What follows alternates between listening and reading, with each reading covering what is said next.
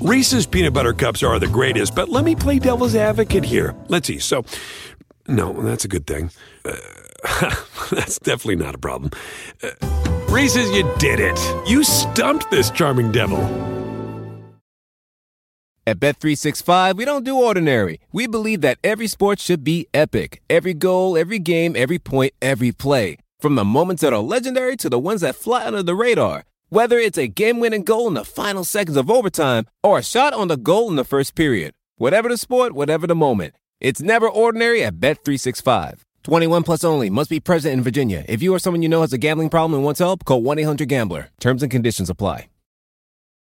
All right, coming to you today from beautiful Quebec, Canada. If you uh, want to hear more about uh, the adventures on this uh, trip that we're on right now, Nate B. Duncan is uh, the Instagram. But as a podcast listener, you probably don't care about me personally in the slightest. You care about NBA basketball, and that's what we're here to talk about with the off-season grades for the Eastern Conference. Why don't we start with the Hawks, Danny? The Hawks are definitely a, a good one to kind of go through the idea of our rubric, and it it is the idea that it's how well you did with the assets that you had. So whatever the timeline was. So if it's a team that's a, a, longer ways off, like the Atlanta Hawks, then it's not as much about how much did you improve your expected wins for this year, but how much better did you get according to the timeline that is appropriate for you based on the assets. And I'll start with with really, I mean, the added loss and all that is pretty incredible for the Hawks. So in the draft, they ended up adding DeAndre Hunter, Cam Reddish, Bruno Fernando, and then overall they also added Evan Turner, Parker, Allen Crabbe, Damian Jones, Chandler Parsons, and a Brooklyn first round pick, lottery protected. And then they lost Dedmon Prince, Bazemore, did some pick stuff that we'll talk about, um, Spellman, Miles Plumlee, and Deyonta Davis. So they did a lot to be sure. Yeah, and probably worth noting as well, other than just the, the raw ins and outs, the trades that were made. So you recall the DeAndre Hunter trade. They had the number 8, 10, 17, and 35 picks. They traded three of those, 8, 17, and 35 for Hunter, and also had to take back 12 million in relatively dead salary in Solomon Hill in that deal. Do you want to just talk about that deal in isolation here and your evaluation of it so far? Sure. So generally speaking, there's a historical element of this. I was thinking back to the uh, the trade where Nurkic and Gary Harris ended up in, in Denver. That is that is correct, right? Those guys were in the the, the Chicago, right? Yeah, um, yeah, yeah, That was uh, sixteen and nineteen for McDermott. 11. Yeah, yeah. And so generally in these trades, the team that trades down in terms of of pick quality, like you know aggregate pick quality, does better. I, I firmly believe that that's the case here. And how you can make up for that is by the player who you move up for outperforming their draft slot. And my read on it right now, we only saw Hunter for like 13 minutes, and I and I I've liked generally what I've seen is that I mean there was a player at, at eight in Sekou Doumbouya who they did not take, who I actually liked or who who I actually liked better than who who they ended up taking at four. So and they could have taken Sekou at, at 10 as well. Yeah. But and who knows, it might have even been possible that Hunter would have been there already. Sure, and and so I think sometimes teams, especially because this wasn't a Luka situation where it was a guy who was unquestionably, not unquestionably, who was likely better, who who just fell further yeah, than he should that's have. That's what it is, right? I mean, it, these trades up, if the guy is actually special, that's when you're. It might be worth it, right? The Luka one, you could say the Mavs probably won that one if you're trading up for like the number one pick or something like that, or a guy that you think is going to be a foundational superstar player. Okay, then maybe you can justify it. Sometimes you're right there, sometimes you're wrong. That's just that isn't Hunter. It's just not going to be, and I think that's where you're going there.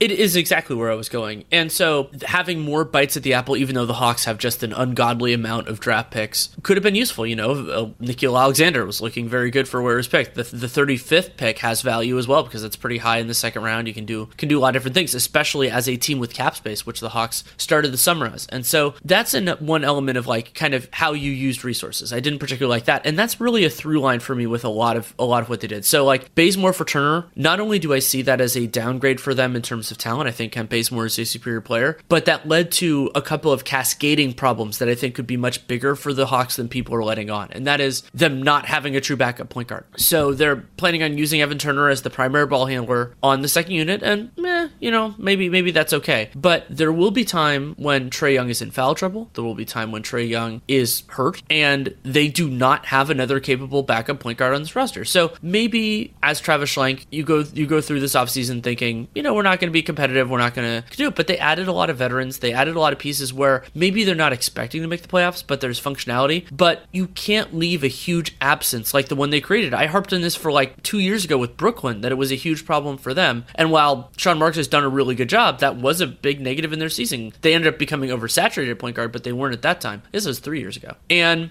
so those sorts of things as well, you know, like trading trading for Chandler Parsons. Yeah, Chandler Parsons, like there you can make an argument that Chandler Parsons, when healthy, is better than Solomon Hill or Miles Plumlee. But if he makes it on roster and Memphis clears one or both of those roster spots, then it's a different use of resources as well. Damian Jones for Omari Spellman. I mean, that's yeah, well, kind of quickly on the on the Parsons thing. I think, uh, yeah, you know, you're basically trading a the flexibility of a potential roster spot because I think they want to keep him around just you know for potential matching salary and you know salary dump trades as an expiring contract. And so to only have to use up one roster spot for that instead of two. Your other problem though is that Parsons is such a big salary that you may not get the movability that you would uh, with Hill and Plumlee if you wanted to do smaller deals uh, with expiring contracts. So I, I, think that's basically a wash ultimately. And and I do think Parsons, eh, you know, could help them if by some miracle he's able to contribute. Uh, so I just wanted to get in on. Yeah, that. no, no, no, that's good. And then the other use of resources, which at the time I thought was totally reasonable, it's just the market ended up shifting quickly behind, uh,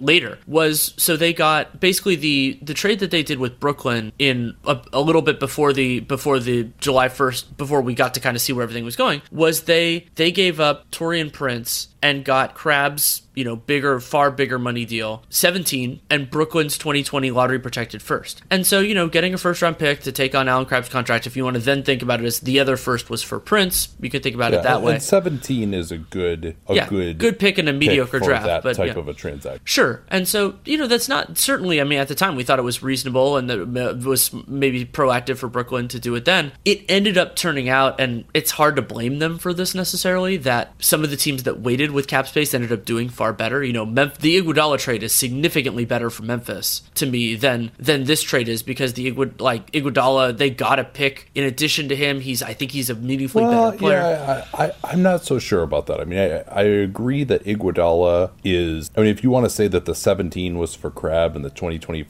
was for Prince, you know, if you, that's if you the way I think about it. Yes. Way. So number one, you're going to pay a premium for closer in time versus further. So what 2024 is that pick for the Iguodala trade? I believe so. Yes. Yeah, and yeah, it is un- low protection on it to be sure, and it could be a big asset. But you know, the Warriors are a pretty good organization. Uh, might be you know if you want to just say, hey, it's going to be around the middle of the first round to go out five years there, and yeah, Iguodala can play and Crabbe can play a little bit, but you know he's not going to be as in demand as Iguodala. So we'll see what Memphis can flip him for. But I don't know that that's so unequal there because of just the five year delay, even if it is a pick with maybe a little more upside as well. So uh, I, I humbly push back on that a little bit. And then the the Harkless deal I like better for for the Clippers as well. You know, oh sure, yeah, because that he's a cheaper a cheaper contract, so that's less of a sacrifice. And then another move that Atlanta made that I didn't love was was the Jabari Parker. It's not a terrible number, but giving him a player option on the second year, player options are extremely unhelpful to teams because especially when it's at you know not at a high contract value for the first year, because then so if he opts out, it's because he thinks he's going to get more money, and then it might mean that non bird rights are insufficient. The Hawks will have more cap space than they know what to do with, and that ties in with the last big picture thing I wanted to talk about before we got into grades, which was the Hawks using their cap space in the way that they did in terms of mostly, you know, getting some picks through the Allen Crabbe trade and, and everything, but they didn't really build a lot of future value in terms of players. Uh, maybe they felt that this this market was not sufficient, where they, you know, couldn't sign guys to three and four year deals, or they don't know where they need to go. So maybe that was the case, but you know, like when when we wonder a couple years from now, the Hawks had so much cap space to work with, and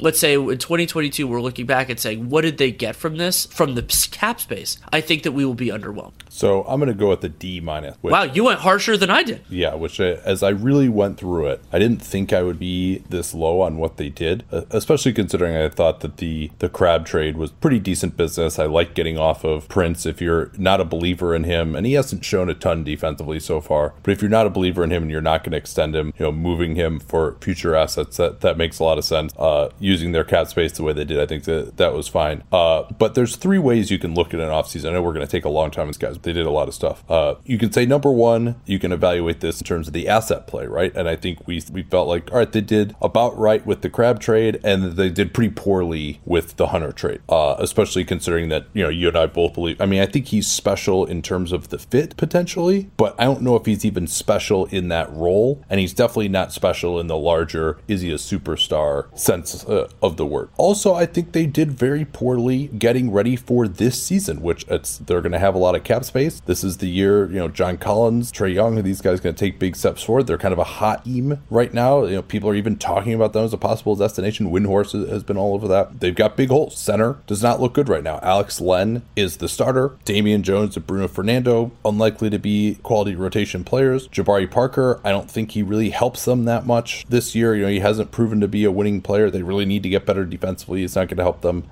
in that respect. And then the the big hole at point guard again with Evan Turner. You know, and that and that's another asset play loss as well there with Bazemore to me being a better player than Turner. They're making very similar money. And then the long term vision as well. I don't really see it right now. Where okay, you got Trae Young. I mean, just uh, and yeah, DeAndre Hunter could probably fit in at either small forward or power forward and defend his man well, but he's not really a playmaker defensively. I don't know if he's going to be a difference maker for a team that needs a lot of help. You know, are, are you going to go with John Collins at center, and now you're going to need a lot more switchability and defense on the wing? That's not really in here. You know, maybe Cam Reddish could become that. You know, I didn't think that was a bad pick necessarily, uh, but you know, he, he still kind of profiles a little bit more of an offensive player, uh, given his pedigree. He's got the tools defensively, um, but a long way to go. And, and, really at center as well. You know, Alex Len, there was an article of him talking about how he thinks he could be an East All Star this year. Uh, and he did shoot the ball from three better, but, you know, I don't think he's a quality finisher. I don't think he's a quality defender. So they've got some holes on this roster when they had enough to me to where they could have done better. Uh, you know, they let Dewayne Dedmon go, and that's a lot of money he got from the Kings, but I thought Dedmon was a really important player for them with some two way ability at center. That wasn't a crazy contract the Kings gave him, especially considering that you used up half of what you would have given Dedmon uh, to give J- Jabari Parker what's essentially two guaranteed years. And I, to me, you're getting nothing out of Parker this year that's going to help you win, most likely. Uh, you know, he's a terrible fit with Trae Young, in my opinion, where you're trying to play spread pick and roll. So I, I think they just failed in all three of those areas. That's why I went with the D minus. They did a couple of things, like Jones for Spellman, even like, okay, they're sick of Spellman being out of shape, whatever, but Damian Jones just can't play. Uh, you know, I know Schlenk was there when they drafted him. Maybe that's the reason they thought that they could get something out of him. Uh, you know, maybe you're trying to send a message to the rest of the group, whatever. Uh, but yeah, I, I, mean, I'm really just not a fan of that move either. You know, I think they'd be better off with just having a roster spot than Damian Jones at this point. So, uh, yeah, really didn't like much of what they did, and particularly the Hunter trade. I mean, it, if you had to bet me right now who's going to be better, Nickeil Alexander Walker, who they gave up at 17, or Hunter, I would say Hunter. And I think there's also kind of a feeling here of like, okay, we've got all these young guys, we got our group here, and I completely disagree with that. You know, I think they, they felt part of why maybe they paid that premium to move up and gave up so many picks was like, well, we've got all these young guys already, we've got all these, we don't have the the roster spots for all these guys. Like, but no, I think you still always need uh, more bites at the apple there. So I, I know that was, I think people will be disappointed that I went this low, uh, but I really just didn't like what they ended up with here. A, a couple more points I want to bring up. I so I gave them a D plus, and and was a little bit surprised that I went that negative, and and there are reasons, as you said, to to go a little bit lower than that in terms of like not liking individual moves. But two things. Another big bet that Travis Schlenk made is so right now. I mean, there are going to be things that take a chunk out of this, like their draft picks and all that, but they're looking at about like you know seventy five to eighty million in cap space for next year. What does that get? Because next year's free agent class is terrible and has gotten worse over this summer because guys like D- Draymond Green are now not available. They signed extensions, and I don't think Anthony Davis is necessarily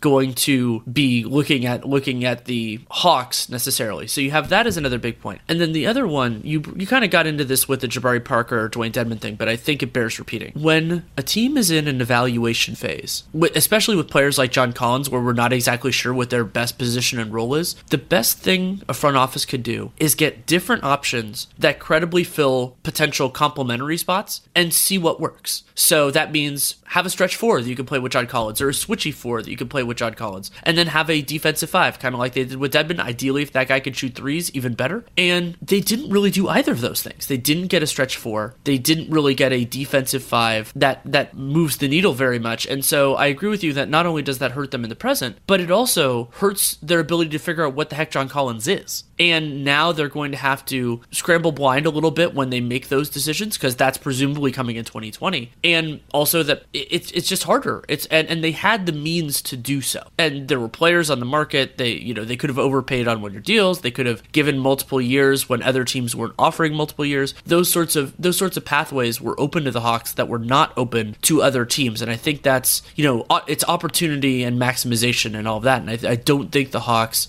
did a particularly good job there. And as you said, you know, like this is a there there are lots of reasons to be optimistic about the Hawks. I'm intrigued. I, I like Lloyd Pierce. I like a lot of things they did, but this is not like just a time issue. This is these are not certain stars that are that just that just need time to blossom. They don't they don't have those type of guys yet, so that means you keep trying until you get you know that was that was the part of the process that Hinkie got so right was you just keep adding because you never know who's going to work, and once you do, then you can then you can you trade some maneuver some of your things then. What did you end up with for a grade overall? D plus. Okay. Well, regardless uh, of what you think of the Hawks' long term strategy, we know that they are going to be a really exciting watch this year. And if you want to go to a Hawks game or any NBA game or any other type of event that requires tickets for that matter, from sports, live music to comedy, use SeatGeek, the inaugural sponsor of the Dunc'd On podcast. They've now, over the years, amassed over 50,000 five star reviews. Every purchase is fully guaranteed. And I like SeatGeek because it saves me time and it saves me money. I use it regularly. My wife and I will always go to a Bucks game every year when we're back in Chicago for Thanksgiving because the Bulls haven't been any good recently. And uh, I'll use SeatGeek. I get a great deal every single time I do it, and I do it really quickly. It saves you money because it aggregates ticket selling sites together, and then it displays them on an interactive seat map with green dots meaning good deals, red dots being overpriced. It rates each deal on a scale of 1 to 10. Their algorithm is trustworthy. Danny worked in the ticket industry for a while. Uh, he is a believer in their technology and so now you can just pick that big green dot and know that you got the best deal and not have to spend a ton of time doing it. If you haven't tried SeatGeek yet for some strange reason, considering they we are now coming up on four years that they have sponsored this podcast, if you are a first time user, that CapSpace code will get you $10 off your first SeatGeek purchase. So download the SeatGeek app today or you can work on desktop uh, as well, SeatGeek.com, and use that CapSpace promo code for $10 off on your first purchase. That's promo code CapSpace for $10 off your first purchase. Don't forget that CapSpace code. Let them know that you came from us. Let's turn now to the Boston Celtics, who lost Al Horford. They lost Kyrie Irving. They brought in Kemba Walker and Enes Kanter, and then made a bunch of moves in the draft uh, as well, uh, which we can talk about. But let's just start off looking at it from this perspective, Danny, of Enes Kanter and Kemba Walker coming in, Kyrie Irving and Al Horford going out. They also lost Marcus Morris, Terry Rozier, Aron Baynes, Guerschon obviously got waived. Uh, they are worse this year, at least from a talent perspective. Would you agree with that? Oh, absolutely. I mean, maybe some of that talent will be happier, and maybe some of the fit stuff can be different. But I mean, something I was talking about with, I think it was with Dan Feldman when we did RealGM Radio shortly, you know, like kind of when we were processing all this stuff, was a challenge for Boston now is that one of the matchups you want to attack most is a 1 5 pick and roll. And that's a problem. You know, it's a problem when the the easiest way to, the best way to attack a defense is something that every team, most teams run all the time, and every team runs at least a little bit. And, you know, Enes Kanter, while he did better in Portland than he has done anywhere else, defending in space is not a strength for him. I don't think that Stevens' system can kind of cure what ails him the way that Terry Stotts' system did. And Kemba's a wonderful player. I mean, I, I stumped for him to get third team All NBA, and he did, and I was happy about that. And and he's a talented player. But one of the challenges that I've been dealing with with figuring out this Boston team is, you know, I, I don't think the Kemba Kyrie thing, other than you know Kyrie's insane ability to get a bucket against anybody in a key playoff moment, you know, like I don't think that margin, especially if depending on how the health balance goes, is that huge. But when you well, go, at least this year, Kemba at least this year, two years older. Yes, uh, yeah, but not as much of an injury history as Kyrie. Yes, so you know you you have that in play, but Kemba's a little bit older, and without really not only having a having an option at center right now, but unless Robert Williams takes a really big step up, it doesn't really seem like I, I like Daniel Theis, but I don't think he's a starting center option, and so I, I spent part of this just wondering kind of where Boston wants to go with this, and the Memphis pick might end up being the key here. They uh, eventually they might end up using that to get a player who makes more sense with whoever they see as their core of the still there Celtics guys. So yeah, I, I think they're I think they're worse. And I wasn't a huge fan of their draft. You know, like I like we, we talked about Grant Williams on the summer league thing. I think there's a chance that he succeeds and that would be, and I really liked watching him play. But I've heard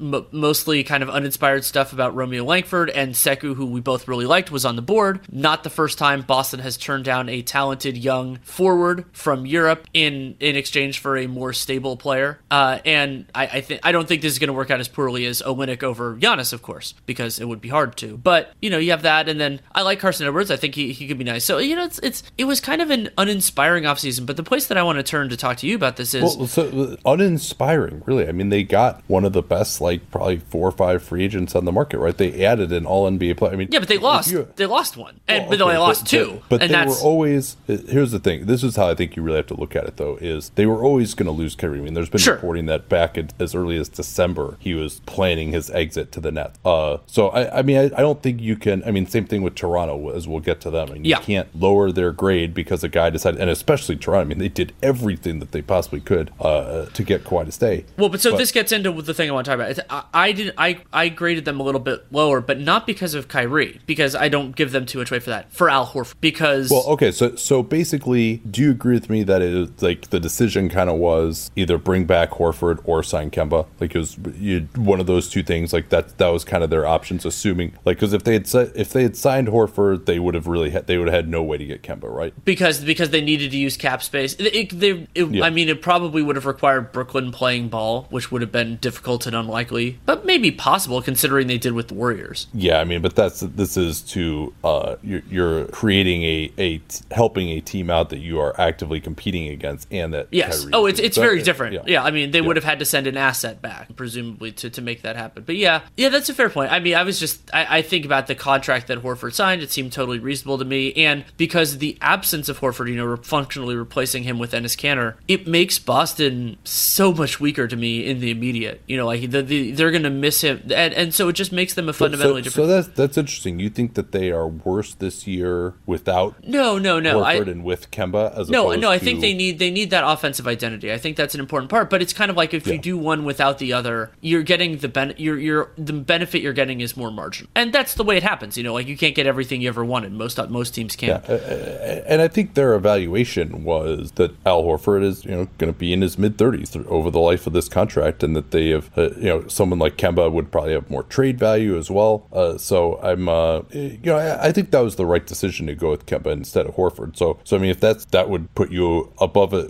a C for for making that decision. Assume, you know, you never know Horford. Maybe he just wanted to leave, but it sounded like he was kind of giving them a chance to come with a big offer, and they uh, didn't do that, and then he ended up looking elsewhere. So another thing we haven't discussed is they ended up trading the 24th pick and Aron Baynes, who they basically treated as dead salary in that deal, for Milwaukee's 2020 first. Now we both expect that Milwaukee is going to be very good this upcoming season, though there is no guarantee, and, and teams can look really good, and then an injury or something else moves makes their draft pick significantly better. I, I- I mean, I think a significant motivator there was just they had so many draft picks this year. Right. It was just more roster spot motivated, perhaps. Sure. And so as an asset play, it's okay. I, I think they will miss Baynes this year, just uh, another piece of their defensive backstop that isn't there anymore. Well, and they also, yeah, I, I agree with you there. I think they also had to dump him just to get To get the numbers to right. as well. Yeah, for for Walker. Um, yeah, yeah. There may- I think there I- I haven't- stay healthy. Yeah, You know, I I, didn't- think that was a problem. Like, I- I, think they will miss him, but you know, it's, I'm not, I'm not dying over that one. No, no, I'm not dying over it either. But I, I do think that it could be, you know, and, and maybe there would have been another way to do it with like trading Yabusele instead of stretching him. I, I, I didn't run him because it was the timeline was so tight, and the Baynes trade actually happened before everything to see like could they have done it without him. Again, it was it was just something that it wasn't. It certainly wasn't bad, but I, it just made me feel a little bit weird just because I'm wondering where they're going, and also they're, they're putting a lot on on probably Robert Williams to be a part of the rotation. Maybe it's going to be just Tyson Tyson Kanter. We'll see how that works out. Um, but yeah, so like I, I gave them. I I think you're going to go higher than this. I gave them a C minus, and I understand why they did what they did, even though I'm a little bit more ambivalent on their draft, and that could be another big differentiator. That's something I should mention with the Hawks. It's like that. That's another reason their their offseason could look very different when we regrade a year from now. Is if those draft picks look good. Same thing with the Celtics, but I'm a little bit. I, don't. Lo- I don't love those guys from what I've seen so far, and I, I like the. I think the Kemba Horford thing was was a totally reasonable decision. It's likely the decision that I would have made should they have to have made it. But you know, it's uh, that that's just kind of when when overall it's a little bit negative for me. C minus. Yeah, you know, we're in total disagreement. I gave him a B plus, um, and I thought you know getting Kemba Walker was good. There's a lot of teams that were trying to give him that contract. Contract. And I, and I think the biggest thing that they can point to here is, yeah, I share your concerns about defense. They're really, you know, uh, with what they had available, the room exception, you know, they kind of had to trade Baynes for Kanter. I think, you know, you could argue maybe you would have rather had Baynes, but just due to the nature of the way the cap works, they just couldn't do that. They had to open up the space to sign Walker. That meant moving Baynes. and yeah, you get the room exception when you do that, but you know that's why they had to make that trade. You know, it's not really of or that swap. Well, I should. Here's say, here's a question Baynes I have for you. Yeah. Theoretically, and we don't know if would have taken this if they had gotten Kevon Looney for the room exception instead of Enes Kanter. How would you feel about the season?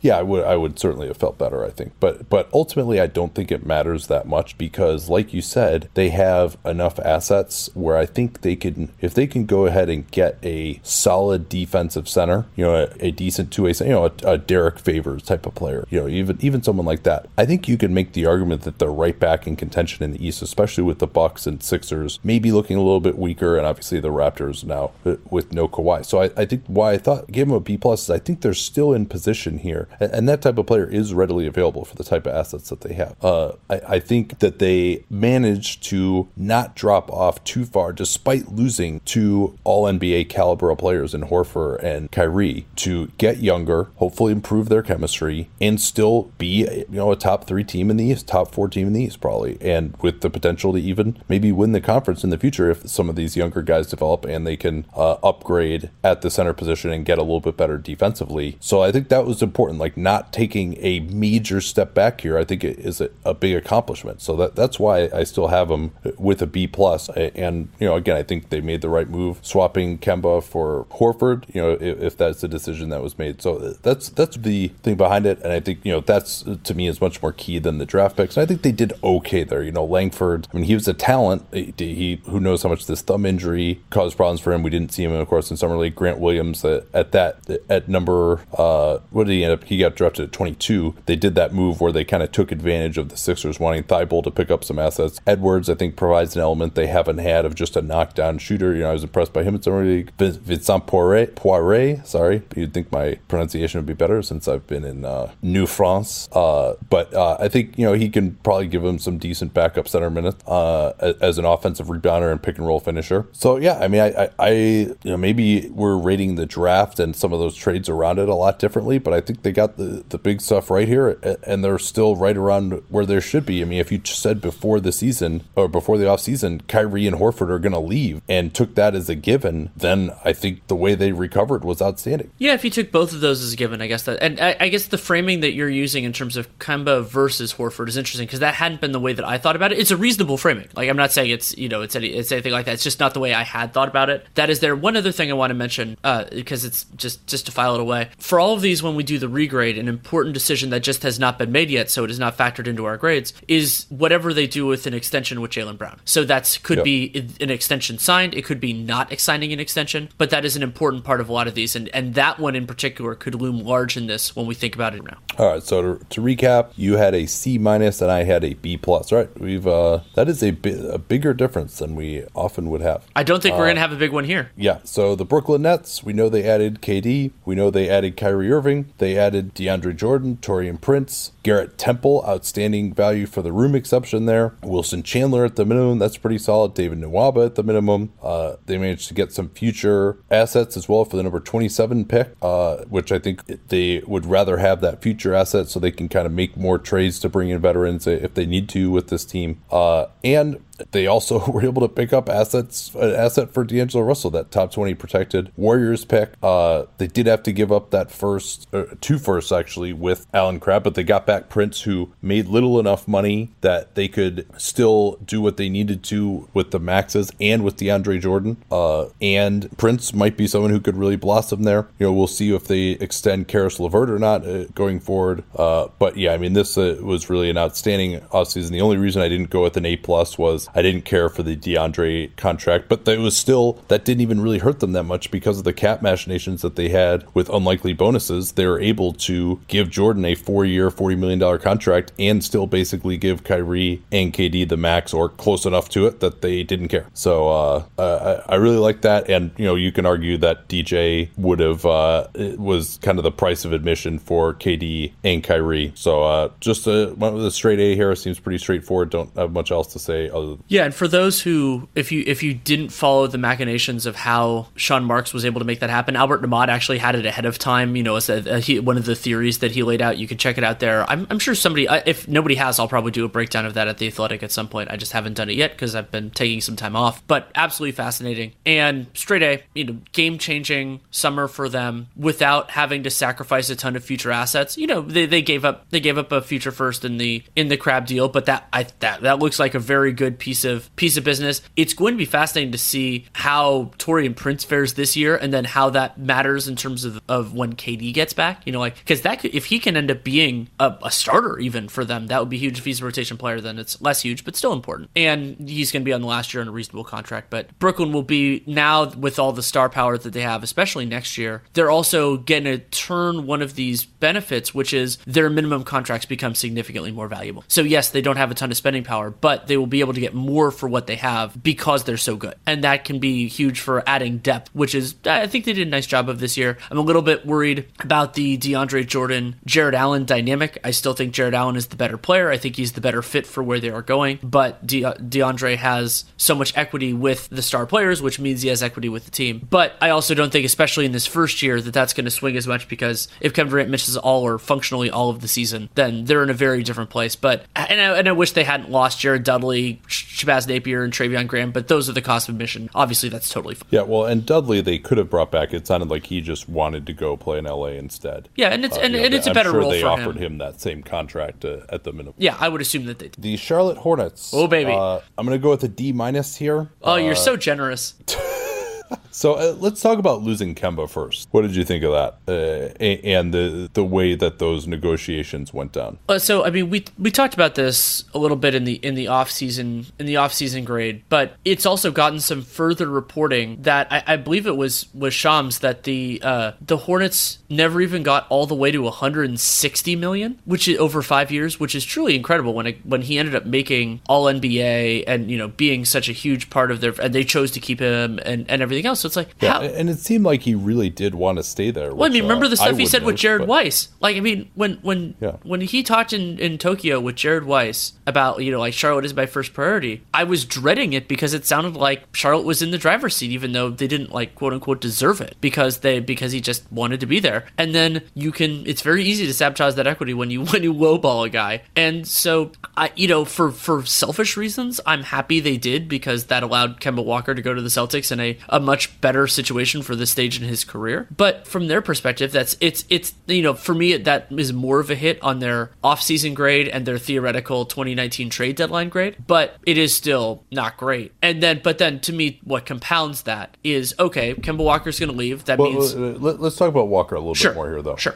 And uh, an interesting question for me is, well, one of the things that we were saying about why he did to be traded was, well, you're going to have to sign him to a bad contract that isn't going to get. Now, you know, who knows what the number would have been? It seems like pretty clearly just the normal max five for 190 would have gotten it done there. Uh, and yeah, they only offered him the five for 160. But the question of whether you would have paid enough to re-sign him at this point in time, you know, maybe early on in that he's a trade asset. Would they have traded him? Who knows? But I think uh, if you give him the five years, or maybe you know you could offer him a little bit more over four years too. Although that that, that doesn't really do much good. That that probably wouldn't have gotten stay. Just the eight percent. So you know, if you go for the five for 190, I mean, yeah, we, we know it was a huge error not to trade him these last two trade deadlines, last offseason, et cetera. But that's not part of this grade. You know, you are what you are coming into this. So would you have offered him enough to make him stay with the thought that he either could be tradable or just, you know, you're closer to 35 wins or whatever? Uh, or would you uh, uh, have let him go? I, I think I probably would have made the offer, although then, you know, they, they also would have had to cut money in terms of uh, like luxury tax points, had to, quote unquote. Uh, so that's a concern there as well. If they had brought him back. So, uh, what do you think there? Would you have paid enough to bring him back if you were the Hornets, uh, or would you simply was letting him go just that transaction in a vacuum the right play after they already blew it and didn't trade him early? If it was at or below his regular max, obviously not the super max, I think I would have done it. I really like Kemba as a player, and even though the other negative that re-signing him brings is that it would have delayed the rebuild even more because they wouldn't have been good enough to you know like win a playoff series, but they also wouldn't have been bad enough to to rebuild the base. So it would have pushed it back probably I would say another two to three years depending on how long they kept Kemba on that contract. But you know they're they're at least a more interesting team and everything else. So I think if it was I think the max probably would have been around my line. I would have liked to get it a little bit below that, but you know 160 is significantly below that obviously. So yeah, I mean it's real tough. 43 million in his age 33 season. I mean that's you know yeah. that's not quite Westbrook Paul territory, but it, it's pretty close. Well, and, and those, but uh, I, but I, it'll be interesting to see how Kemba ages because you know his offensive capability yeah, should it should be okay. Like I mean, he, these defense isn't a yeah. strength for him already, so uh, you know they don't get worse. And I think people underappreciate people underappreciate how aging affects not great defensive players. You know, like there's this idea of like oh they're not going to get worse, but they will. They absolutely will. But yeah, it's it's it's gonna be interesting. But then for me, the reason the grade is really low. Well, is, uh, one last thing on that. I mean, I think to me, if they brought him back with the idea that they could trade him and maybe get, even though it would have been a really bad contract by the end, you know, maybe it would have had positive trade value in the in the beginning, Blake Griffin style. Though Griffin has held on to more of his value than might be expected so far, uh,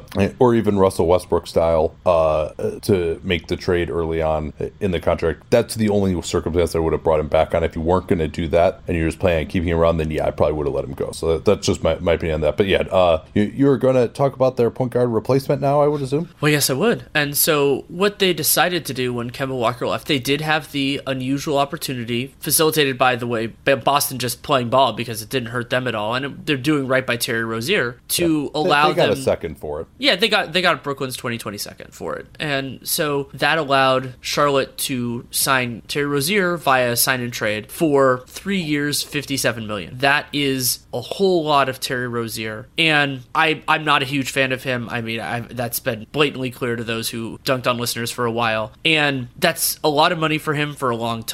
It affects their flexibility, and they still have some bad money on their they still have plenty of bad money on the books for 2020, and then it largely lifts by 2021. And there's also the potential of an opportunity cost for next season. Let's say you know if I believe Terry Rozier is not the answer, and they turn down kind of Phoenix Suns esque, turn down a point guard in the 2020 draft because they have Terry Rozier, that could end up compounding this issue even more. Yeah, that, that's definitely a good concern. I mean, at least they only went three years on Rozier, three years, 58. And it's not a great contract. Rozier, I think, you know, was massively overrated by an okay regular season in 17 18 and then a highly overrated playoff, if, even if you just look at the stats, which was, was driven a lot by some hot shooting. So, yeah, I don't think Rozier is going to be a quality starter. You know, I think if they're lucky, he could kind of break into the, like, you know, the be the number 25 point guard in the NBA. Maybe he has a ceiling at getting up to like the 15th best point guard in the NBA, but that's that's what I see as the ceiling. And you know, part of the reason that he's there is because he can defend and he can shoot and he's good next to another creator and they don't have any other creators. Like he's going to be so overstretched as the primary pick and roll option on this. And so I, I think Rozier to me, a lot of his value came from playing next to, you know, say a Devin Booker type of guy, a James Harden type of guy, uh, than being the primary point guard himself, which is what Charlotte uh, needs with the loss of, of Kemba Walker. But you know, I mean, may, maybe a contract in the you know, if you wanted to value him more along the lines of like what Tyus Jones or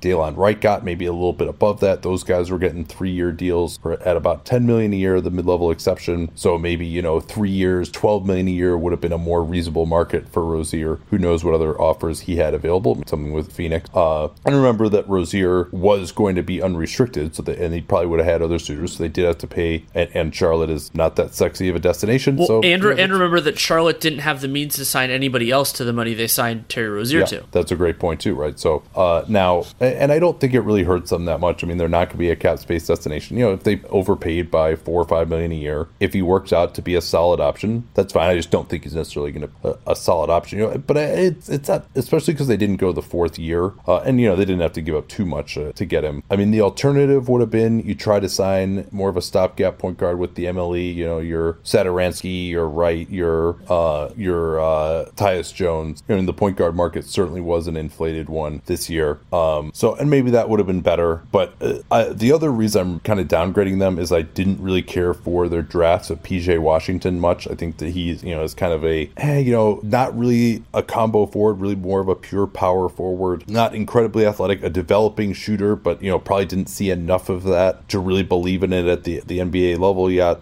So uh, we didn't get to see him in Summer League. You know, maybe he could work out, but he's one of these guys, you know, I, I criticized him as one of the least modern picks in the draft where it's like, okay, if he works out to be what he's supposed to, you know, what is he really? And, and as mentioned, you know, there's a lot of other guys on the board that we like better. I mean, even someone like a Romeo Langford, you know, just get someone who's got some kind of ability. They also let Jeremy Lamb go for what I thought was a pretty reasonable contract. I mean, they're going to suck regardless here. Um, and at least it, you can say, well, you know, it, they don't have to tank and be like all the way bad under the new lottery rules. Uh, and then they didn't use the MLE at all either. You know, I mean, that's another thing. Yeah, well, that, so yeah, that's where I wanted to go with it. So as yeah. I have it, the Hornets are about 11. They're about 11 million. Probably after after they signed Cody Martin, they're probably, probably closer to 10 million under the tax. So they could have used the entire mid level without going into the tax and added a player who could actually help you. Could do that in a couple different ways. It could just be a capable guy, or it could be maybe an, even an asset play. You try to try to find an undervalued player on the market, give them a little bit more money, whether it's for a single year or some sort of team friendly thing after that, and you try to turn that into maybe it's a middling second round pick, but at least you get something for it, and you get that player helping your team as well. And as you talked about with lottery reform, that's not as big of a deal. And they have plenty of holes that could have been filled by that. And yeah, they're they're, they're pro- and also one thing that I I didn't downgrade the Hornets for was that they some teams in this situation would use the opportunity of uh, pretty clearly being bad to trade some of their veterans under contract. But I didn't downgrade the Hornets for not doing that because I would I would argue that maybe other than Marvin Williams, and even he is a judgment call depending on your team situation. All of their guys are negative value contracts. You know, like Zeller's not, and they're not necessarily terrible. It's just that it's hard. It's harder to move those. Like they weren't going to move Nick Batum.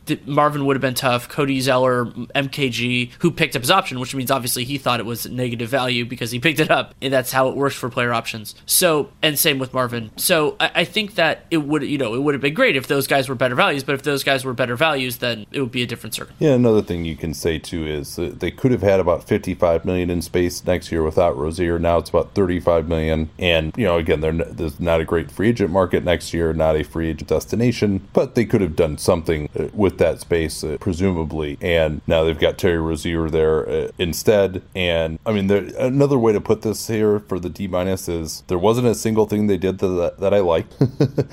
That's not good. Uh, and they have set up a team now that projects to not have a single player in the top 20 at his. That's pretty rough. Uh, so they're going to suck. What was your your grade? I, I ended up with a D minus. Reiterate, I ended up with an F plus. Yeah, I, and the only reason it's a D minus was like, yeah, I didn't like a single thing that they did, but I didn't think anything that they did just like killed them. Uh, let's go to the Bulls here. Uh, Coby White, number seven overall pick in the draft. Thaddeus Young, three years, a little over 40 million. Final year, completely non-guaranteed. Thomas Satoransky, three years, 30 million. Final year, five million guaranteed. They also picked up Luke Kornet and Daniel Gafford, uh, the latter in the draft. He was the number 38 overall pick. They brought back Ryan Arcidiacono. Uh, that deal was a Diacono. Arcidiacono was three years, nine million, 30 year team option. Ah, I had that in my head, and I was going to double check, but glad you did instead. Uh, and Shaq Harrison uh, returned on a largely non-guaranteed deal, uh, and that Satoransky deal was by a sign and trade, and they had to give up a couple of decent-looking second uh, to do that. Where do you want to start with these guys? Well, I think I'll start with I think I'll start with my grade, which is an A minus, and it came out of nowhere. I had I did not have high hopes for the for the Bulls offseason really at any juncture, and they did a really good job. Really, I it's it's unusual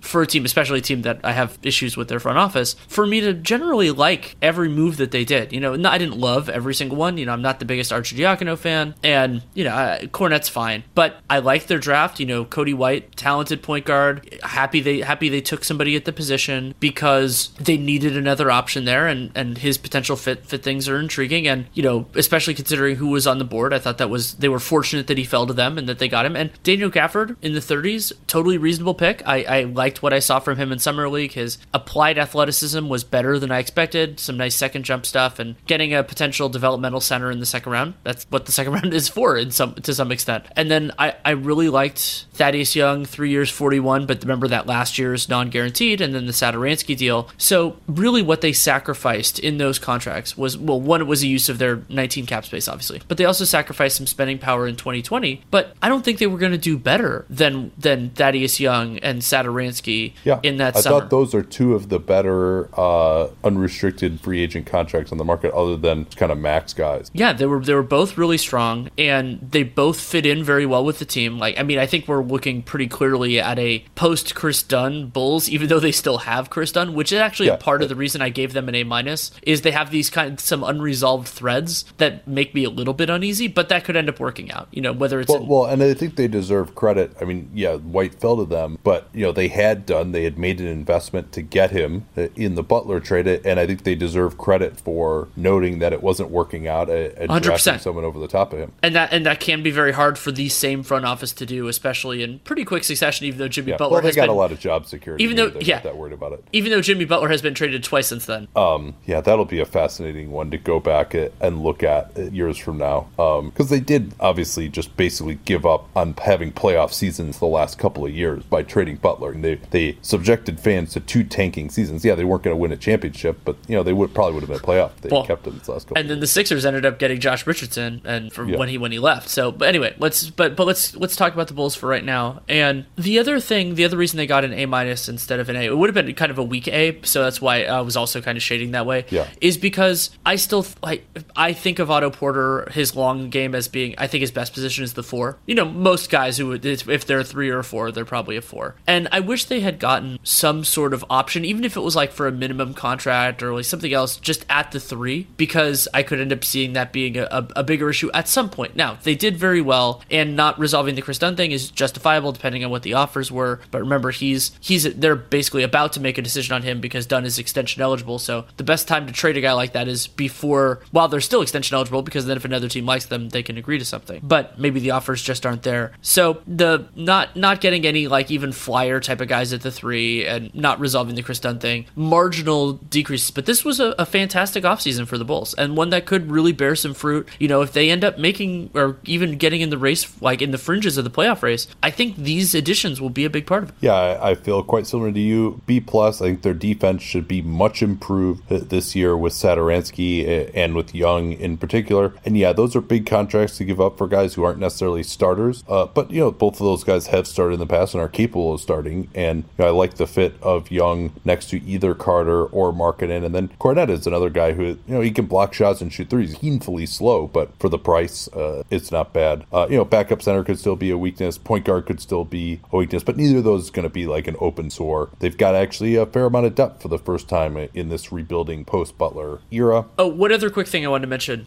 Another thing I love about their offseason is the structure of their contracts because after this season, let's say they want to move Or they want to move Thaddeus Young, those guys having non guaranteed in Young's case or slightly guaranteed or half guaranteed in Satoransky's case makes them far easier to move. So if it ends up being that they don't fit perfectly with the vision of where this team goes, I think they're positive value contracts where they can get an asset in return. All right, before we move on to Cleveland, everyone knows about the risks of driving drunk. You get in a crash, people get hurt or killed, but here are some surprising statistics. This problem is even worse, maybe, than you might have realized. Nearly 29 people on average in the United States die every day in alcohol impaired vehicle crash. One person every 50 minutes. We're doing a little better. Drunk driving fatalities have fallen by a third uh, over the last three decades, but they still claim more than 10,000 lives each year. There's just no excuse, especially in today's day and age with apps to help you get home. You can plan a safe ride home before you start drinking, designate a sober driver, call a taxi, ride sharing apps. And if you know one of your friends has been drinking, I've had to do this before in my life, it's the person is not happy about it sometimes. Like people, your friends who have imbibed a little bit too much insist they can drive home. And no, I mean, if you care about this person, you need to just take their keys and arrange for them to get a sober ride home. Yeah, it's annoying either if you're the person who, who's had a little bit too much to drink or if you're a friend of someone who has like, oh, I'm gonna have to get my car in the morning. Well, at least you'd be alive to get your car in the morning. So we all know the consequences of driving drunk, but you're wrong if you think that it's no big deal. Drive sober or get pulled over. All right, the Cavs drafted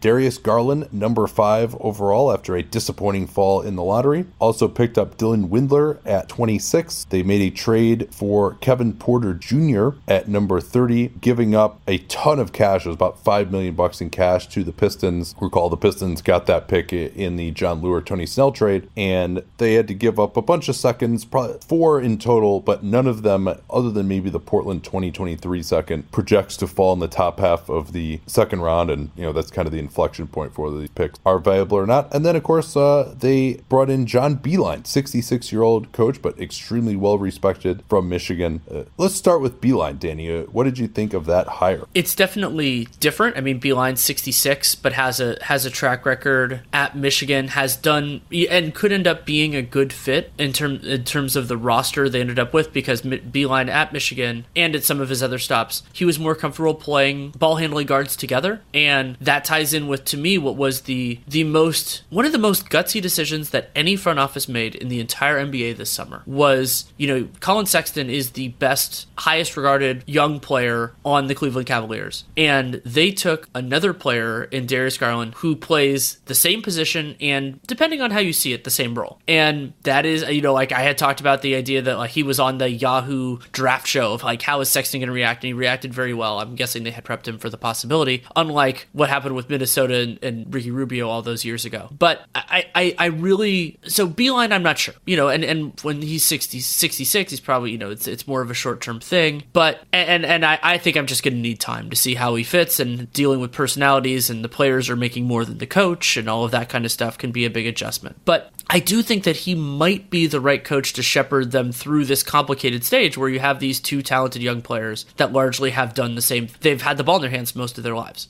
Yeah, I'll second your thoughts there about the courage of taking the guy that they thought was it with Garland, noting where they are in the rebuild, not treating Collin Sexton as a sure thing. I think he's got some potential to be sure based on what he did the last half of the season, but I think Garland to me had the most star potential of anyone available at that slot, and they did well to take him there.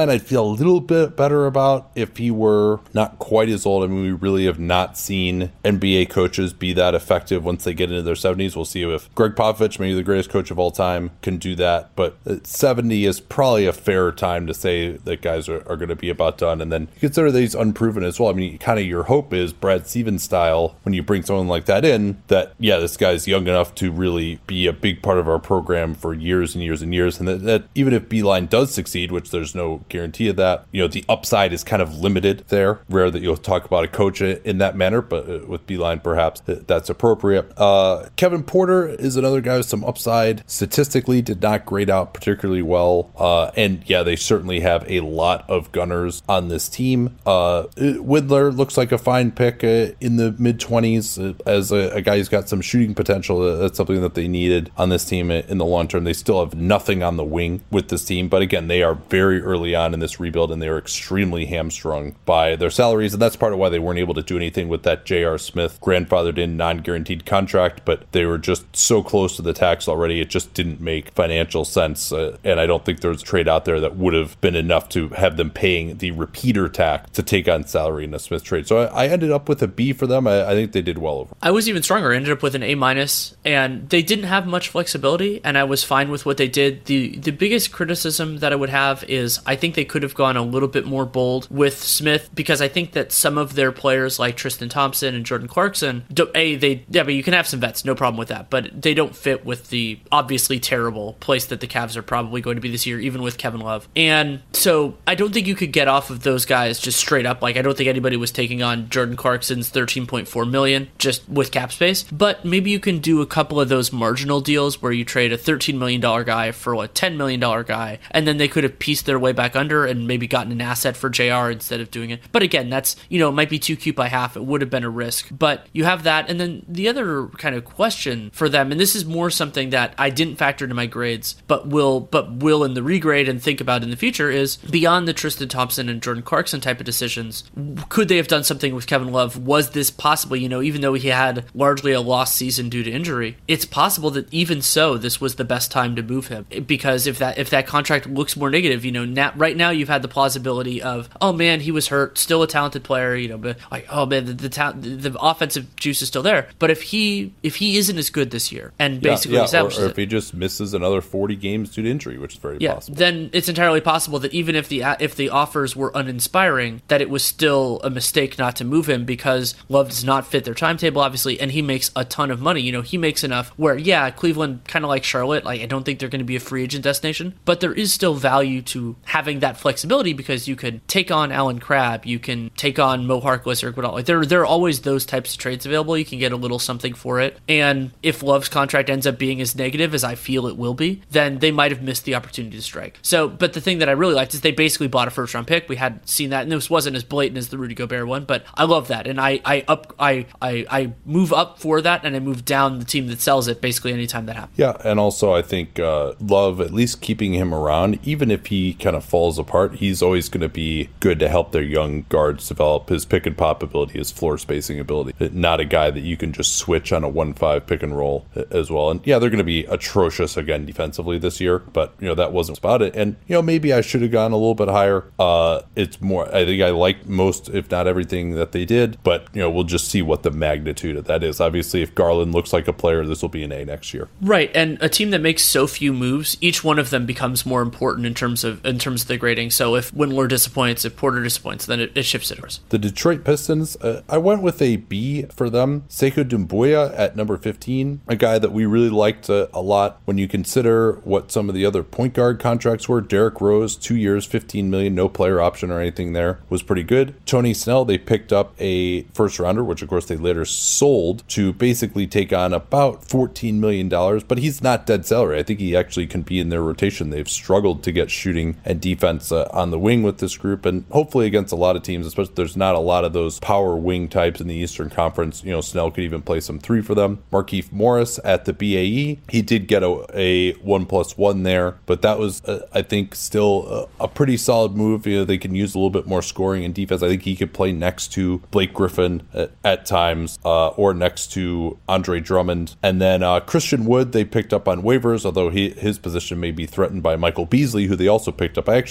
didn't hate that Beasley signing just because I think they again used some more scoring uh, on their second unit. Uh, they're going to have uh, some injuries. Tim Frazier at the minimum as a third point guard. They needed a solid third point guard. They didn't have it last year with Jose Calderon and Derrick Rose, of course, uh, and Reggie Jackson are uh, certainly looking at, at, a possible injury absence. And then uh, Deividas Sirvydis at number 37. I didn't really care a ton for what I saw from him in summer league. He doesn't look like he's going to be coming over anytime soon. So given all that, I, I mean, this is pretty straightforward. I liked, I think, pretty much all of those moves. I went uh, now nothing that was to be mind bending, but I went with the B. I think it, it, was all pretty solid there. They got the big things right, and that's the most important part. I went with a B plus, kind of on similar grounds. Sekou was one of my favorite picks in the entire draft because they got him, and that was him falling to them, but they took him, and 14 other teams did not. So, so that's pretty good. And Rose, I, I do worry a little bit. You know, just I like having more shooting around Blake Griffin, and Griffin did so well with the ball in his hands. But Rose is a talent, and he can fit in. Uh, yeah. This team I mean, needs, They just need someone yeah. who can create some Absolutely. offense other than Absolutely. Blake Griffin on this And at team. the price You they got what I mean? him, definitely a, a good signing. So, Well, I- and I think I, I liked going that direction better than I would have retaining Ish Smith. And and Smith also recall basically is going to be a starter in Washington. That's part of why it was pretty similar money between Rose and Smith. yeah, and I, th- I think that could work out well for them. And, and having Now another Smith could be better than Rose. I mean that, that especially when you consider the injury absence. But I, I think Rose is the higher upside. Yeah, I, I'm I'm totally fine with it, and, and especially considering Smith got a pretty interesting offer from the Wizards, then there's a possibility he just straight up would have taken that. And they didn't have a lot of the Pistons, unsurprisingly, did not have a ton of flexibility. Trading, selling, basically selling the the first round pick leaves a bitter taste in my mouth. But I, I still like the Snell trade, especially because they also got off Jon Leuer in that deal, which is part of why it was only about 14 million in added money. And Snell could help them, and, could be a part of the, part of the rotation. They needed wing depth in the worst way last year, and yeah, I mean it is unfortunate in some ways for Detroit that the majority of the money they took on is in 20 when they, depending on what happens with Andre Drummond, might have very little flexibility again. So you could get into all that sort of stuff. And something else I thought that was amazing is so they so the Pistons acquired four second round picks for the Kevin Porter number 30 pick. Three of those four are already gone. They used two of them to move up from 45 to 37 to get Sirvydis, and then they used another one to draft Jordan. To they traded to Philly to get Jordan Bone at 57. So that's kind of gives you an idea of that it was a sale. Is that they used two of them to move up up in the second round by eight slots, and they got the third to last pick in the draft with another one. So it was basically selling the number 30 pick, which was the primary asset they got back for Snell, even though we think that that was a solid value for them overall. But that's why it's a B plus and not like an A minus or an A. Well, uh, that five million bucks uh, is going to buy Tom Gores a lot of delicious Buddy's Pizza uh, in Detroit. So I had a B, and you had a B plus. Yeah. All right. Well, only only only if he has a different feeling about hot cheese than Feldman. All right. The Indiana Pacers. What did they do for themselves?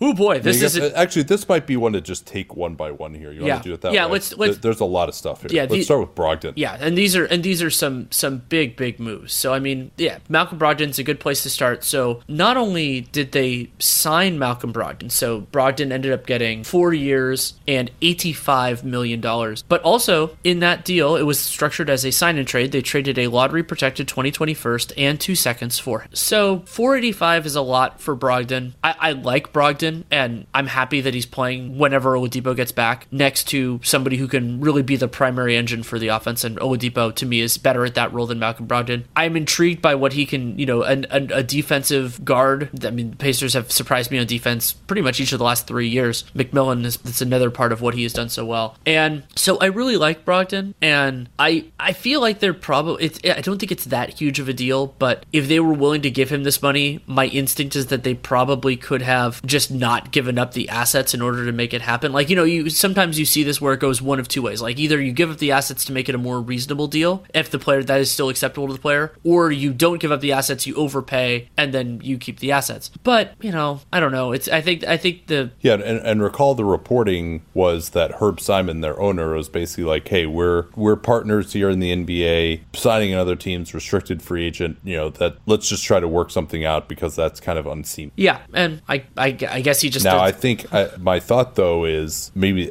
I mean the seconds as well. I mean that seemed ridiculous. Like the first should have been enough at, at a minimum. Yeah, I, I, w- I would agree with that, and also that drags out some future obligations and everything. Uh, so, how do you feel? uh, I mean, how do you feel about the? I mean, they basically made a big bet on Brogdon and Oladipo as their not only their backcourt of the present, but their backcourt of the future. Yeah, I think he's an outstanding fit with Oladipo with his shooting ability, size, defensively. They should have much more versatility there. Uh, Brogdon has said that he wanted to play point guard, uh, but you know Oladipo. I, I mean, I think either of those guys, uh, neither has to be the nominal point guard. I wanted to see the ball in Oladipo's hands more, but of course we'll see how Victor Oladipo actually comes back and if he's the same player uh, after the uh, torn quad tendon. Uh, I mean, I'd have to grade the Brogdon deal as an overall negative, though. I think because they paid, I think, over market rate, and they basically paid the restricted free agent premium, and they had to give up the first plus the two seconds as well. I mean, it, seems like they just they kind of got the worst of all worlds there, uh, as you alluded to. So uh, he is a good fit. This is a team that has not historically done a ton with their cap space, uh, although I thought they did reasonably well this year. So maybe you can say overpaying is not the end of the world. Also, there are the health concerns for him uh, as well, uh, going back to that foot injury in college. Uh, aside from that, then they also rebuilt their wing rotation with uh, TJ Warren and Jeremy Lamb. Lamb was three years and 31.5 million, all guaranteed a flat 10.5 million per season. Warren has three years left at around 11 million per. Uh, that was via trade. They also got the number 32 overall pick in that deal. They had to send some cash back to Phoenix. Then they moved that. Uh, so well, actually, we can get to that later. Uh, TJ Warren and Jeremy Lamb now coming in on the wing. What do you think there? I'm totally on board with the Lamb contract. Reasonable number. I like him as a talent. I think that you know he he can be a part of it. I like Lamb significantly better as a two than as a three, just because he's he's very thin and you know he doesn't really have positional size at the three. But you can't always Yeah, you can't always a lot get a of three. these. A lot of these like thin wings now. You know, they don't have anyone now to guard the bigger wing. But again, you know, maybe that doesn't matter as much now. In the, Entirely possible with with Uh, Kawhi except, Leonard, you know, Giannis. Giannis. But I mean, are they really in that mix though? Like, are they, are we are we worried Uh, about yeah, how I they? mean, maybe someday they would have been. Yeah, you that's know. true, but- and, and and I guess the other question is here's a good one of you know Warren, Lamb, and Thaddeus Young with the Bulls all make about the same amount of money. Would you have rather had Warren and Lamb, or would you have rather tried to retain Young and only had one of those guys? I like I like Thaddeus Young better than T.J. Warren. Yeah, and yeah, he, he is 31 and Warren's a, a lot younger, but yeah. Yeah, I, I think that I think that you know giving them a defensive identity, especially considering the way that their forward rotation ended up. I think I would have liked that. Yeah, so maybe Young and Lamb. But and it's not like Young took an opportunity that was so much better. You know, this isn't Ish Smith choosing to be a starter in Washington. We'll see how Chicago's guard forward rotation works out. But uh, yeah, I would have rather done that. And Warren, you know, basically the Suns treating him as a negative, a huge negative value contract, giving up 32 to dump TJ Warren makes about 11 million a year. I think that's you know it's it's a good piece piece of business for the Pacers, other than the aforementioned issue that they then couldn't use that space on anything else. But Warren's a capable player, and getting the 32 pick, which eventually became three Miami second rounders because Pat Riley just trades those away like they're worthless, which is eh, for for KZ Okpala, we're gonna have to see how that works out. But it, you know, like the, the, what makes what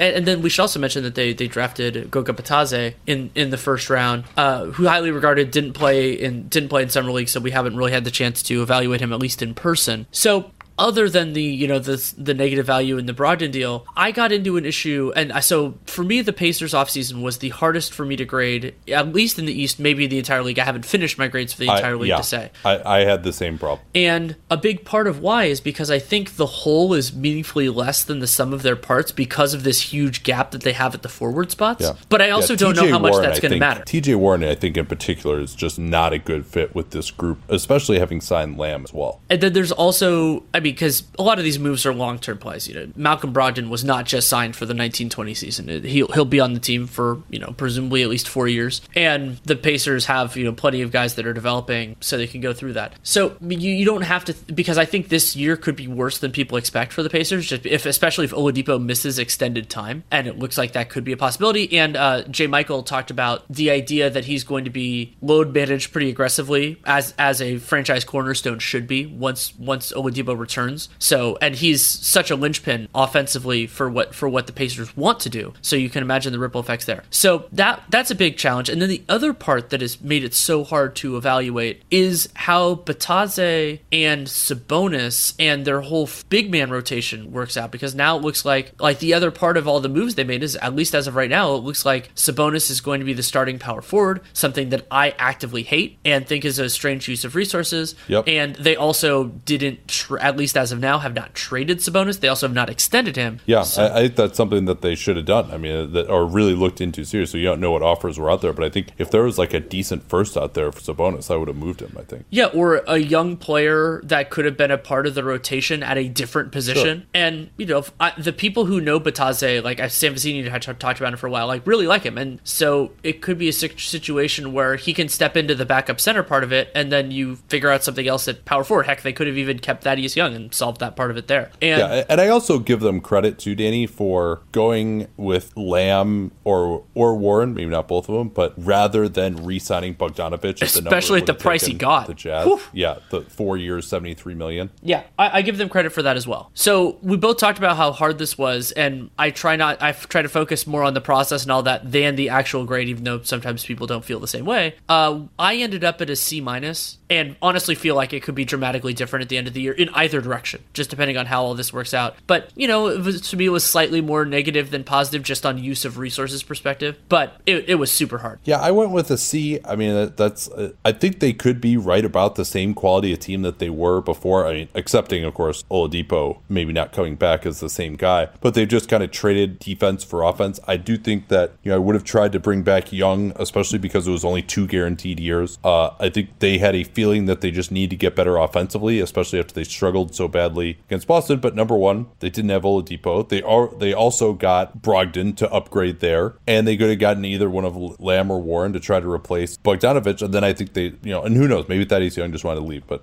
I don't think so. And I think I would continue to start Thaddeus Young as well. And I think so much of the offensive problems as well, the spacing with Young, could be alleviated by like actually having Miles Turner stand outside the three point line, you know, uh, a, a lot more and utilizing him more to his fullest as a shooter. So, uh, I mean, I think it's all going to end up as kind of a wash ultimately to me. And, and they do at least, they did at least get some guys who are young and could be long term pieces. So I, I think maybe I would even move it up to a C plus now that I think about it, because if they're about the same as they were, but they swap out a 30 and a 31 year old for guys who are in their mid 20s and you get some more sustainability, you know, maybe they deserve some credit for that. And yeah, they did lose the first to, to get Brogdon, but they also were able to refill the coffers a little bit in terms of the seconds, but with the Okpala and Warren transaction. Uh, anything else there, should we keep going here? Let's jump to the Miami Heat. This was another challenging one for me, and part of the reason why is just they didn't make that numerically they didn't make that many moves, but they were uh, exceedingly high profile. So the most important thing that they did, it ended up becoming one trade, but basically Richardson and a, a,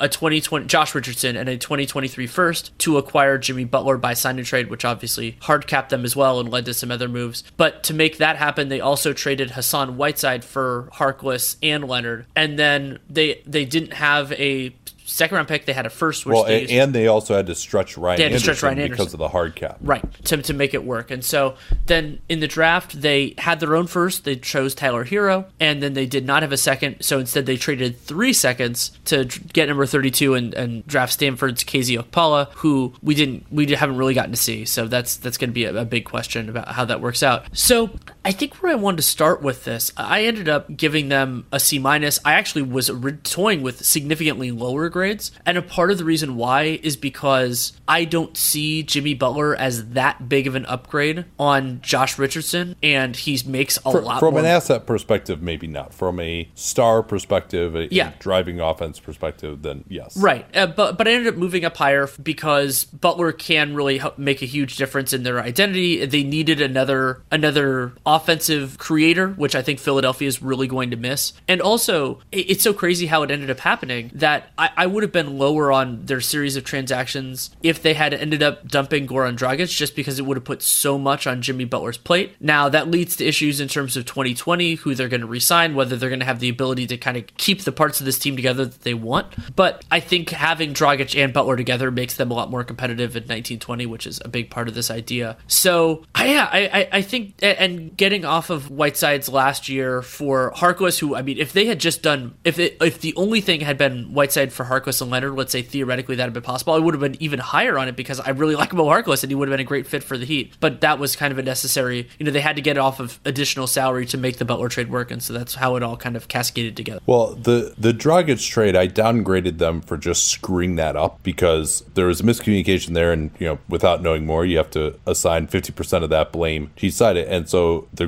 the Dragic trade not working, then they were, I mean, they always were going to have to stretch Anderson with this Butler thing, but then they also had to give up that first rounder to get off of Harkless when I think Harkless could have helped them, and obviously the first rounder could have helped them uh, as well. Um, so that that was difficult. Um, you know, I, I don't know if I don't think they could have kept Harkless, but it, it was financially again because of the hard cap and and the reason. I Well, didn't well, go he- lower- well. There's a question. There is a thing there that theoretically, based on how you and I value trades, could they have given up a first to dump Myers Leonard instead and kept Harkless? Like, I mean, to me, Har- Myers Leonard makes the same, basically the same money, eleven point three million. If you could get a first, if you could get a first round pick for taking on eleven point three million, some teams definitely could have done that. Yeah, that's an interesting one. I mean, that uh, maybe they felt like they wanted Leonard. I mean, certainly the Clippers preferred Harkless. Maybe that really was the price. That just at that point, with uh, you know everyone knowing the Heat were desperate, they had agreed to this. They're hard cap. They just had to do something. Uh, so uh, maybe that just wasn't realistic. But yeah, obviously that that would have been preferable. Uh, ultimately, though, I mean, Butler is on. He's not. They didn't even get a straight four year deal on him. He got a three plus one, which is kind of ridiculous considering you know it's unclear whether Butler had a full max offer out there anywhere else. At least that could have been accepted immediately. And the reason I didn't necessarily go lower, I mean, you're like, oh, what does getting Butler do for you? Like, you know, you're just pretty much right around that same level again. Maybe they'll be. I mean, I, I you know, they probably got better for next year. Uh, and they'll have that one engine that they can go to if he's not injured, of course, and if he doesn't decline for being 30 years old. Uh, you know, Butler, I think, is more of a, a playoff player maybe than a regular season player at this point in time. They're going to need him all regular season. But maybe the thought is that this can just be the start, and Miami is still a destination, and that they might be able to pick someone else up to join Butler, and that they needed to get that first star. Now, is Butler still going to be that first star? You know, I am skeptical of that. They don't have many assets to make a trade. Uh, Their future cap situation, they might be able to have space in 2021 offseason. But again, you know, is Butler going to be a good enough player to be the draw as the second star to get the first star in that situation? Uh, I'm skeptical of that. But I, I would have got a little bit lower. Maybe there's something else to come here now that they got the quote unquote first star in Butler. So I went ultimately with the C minus. Having to stretch Ryan Anderson it was pretty rough uh, as well, which I, I didn't care. And then Tyler Herro at 13, I'd grade that pick about a C right now on its own. Uh, you know, I thought he had an okay summer league. He got shots up off the pick and roll, but you know, Doumbouya uh, is someone I would have liked better. Uh, Nickeil Alexander Walker is someone I probably would have liked better uh, in that range. And then Okpala, athletic guy, the type of guy they've had success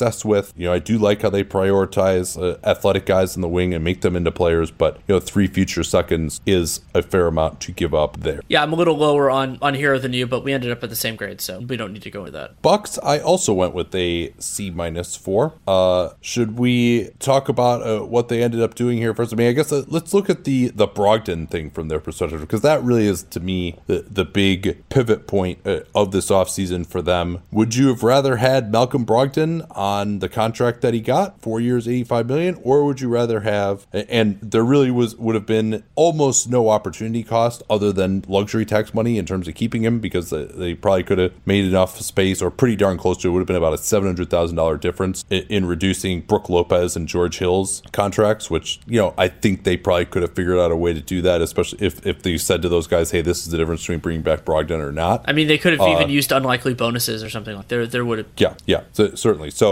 uh, so Brogdon, uh, would you just uh, as for this team going forward, where they are right now, would you rather have him in that four-year, eighty-five million dollar deal, or would you rather have the first and the two seconds uh, from Indiana? That first being lottery protected. I absolutely would rather have Brogdon in their situation, and I will go a step further. I think that there is a distinct chance that this decision haunts the franchise. Not because Brogdon is amazing, but because the reason that he's not staying is because of the luxury tax. And they're materially worse. Brogdon made. Well, well do, I, I, don't think that we know that. I suspect that. Uh, but I mean, there were, there were times when Brogdon was one of their best players in the in the Eastern Conference Finals last year. Yeah, might have been their second best. Might have been their times. second best player. And I mean, and and remember, like it, it's the luxury tax. It and they're they were the best team in the league in the regular season, and there is no reason to believe that they're going to be significantly worse as it, if if they had brought the band back. And remember, Brogdon missed a meaningful part of last season as well. That that yeah, aging would have hurt some of the guys in their team, but not all of them. And Giannis is on the positive side of the aging curve, so who knows how amazing he's going to be next year. So and, and remember that Brogdon, even if he wasn't as good as that contract, he's just another option they would have. They would have been able to keep everybody else if they had wanted to, and maybe they would have shed some different salary or something for, for to, to shave off that luxury tax bill. Maybe Ersan Ilyasova is playing elsewhere, or you maybe you don't bring George Hill back or something like that. It's entirely possible as a practical consideration. But Brogdon is the best of those options. You know, like Brogdon is the he he makes a difference. He can do more with the ball in his hands. I like him defensively, and then he can shoot. He's a team that team a player that teams can respect his jump shot, and that is extremely important for these Bucks. And there have been lots of examples in the past of for me of teams that got worse and the primary reason was financial and i pilloried them for it and typically ended up not always right but often. Houston last year was another example of this. This isn't as extreme partially because they also got a first round pick but i'm feeling similarly about it. Yeah uh, right now they did stretch Leuer. Uh, they probably would have had to do that anyway to open up the space for hill and because remember the way this would have worked is brogdon had a extremely low cap hold as a restricted free agent. Uh, so they would have had to stretch Leuer anyway. Right now they are under the tax you know, they would have been probably 15 million in the tax if they had brought back Brogdon. And, you know, again, you mentioned they could have moved Ilyasova. They already did a cost cutting move, limited for this year uh, in dumping Snell. That's also going to save them some money for next year. Snell maybe could have helped them a little bit. He obviously wasn't in the rotation in the playoffs, but he was during the, the regular year. Um, I said this at the time. Let's wait and see what they do with that first and the two seconds. Let's see if they can upgrade uh, that spot and maybe get someone who would help them a little bit more than Brogdon would have maybe be a little bit better fit or you know be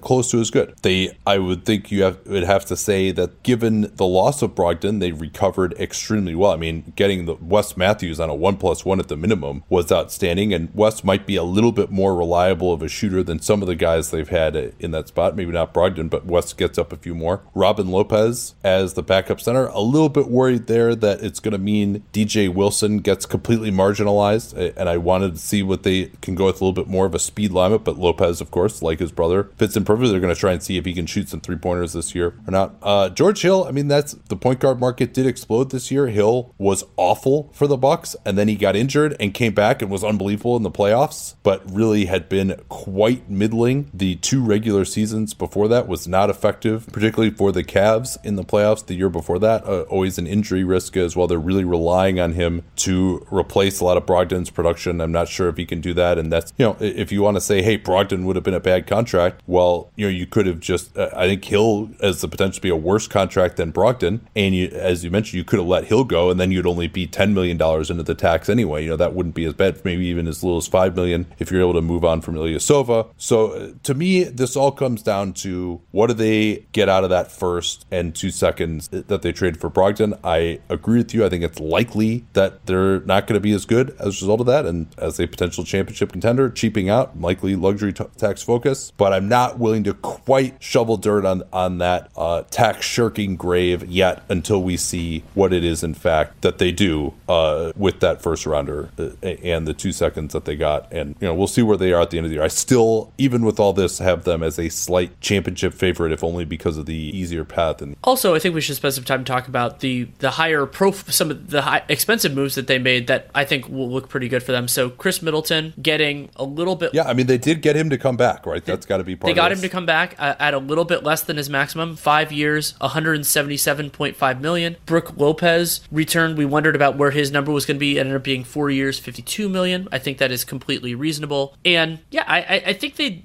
It's so crazy for me that I'm I'm giving them. So I'm giving the Bucks a D, and I'm not giving them a, like it's it's. Yeah. And I went C minus. I think we're right. We're both yeah, right and and I openly acknowledge that it could be very different after this season. You know, if they win the title or if it, the Brogdon absence just doesn't mean as much as I think it will, then it's fine. But the stakes are completely different for a team like this. So they did a lot right. I mean, Wes Matthews for the minimum, as you said, like the if you took the Brogdon decision as uh as a given or as a kind of as a as a not as a as a decided factor, then I think they did do very well. And you know, getting getting some those seconds from Indy and getting that first from them for the opportunity to overpay Malcolm Brogdon is, is pretty is pretty remarkable. Also, not a huge thing because again, the luxury tax issues. But just when mentioning the offseason grade, it's another thing that makes me a little queasy. Remember that they did have full bird rights on Nikola Mirotic and just straight up just chose not to pay him. And yeah, he was Yeah, well, I mean, considering the amount that Utah was offering that he still went back to Europe, I didn't give them Yeah, it, a it I. I didn't I didn't give them a demerit like- either. I just wanted to mention as like another like, oh yeah, this team could have been even better if they were willing Oh yeah, it's just it's just fait accompli that he's going to be gone. It's like no, you had full pro rights on him actually. Like you know, it seemed like he was always kind of an insurance policy in case you know Lopez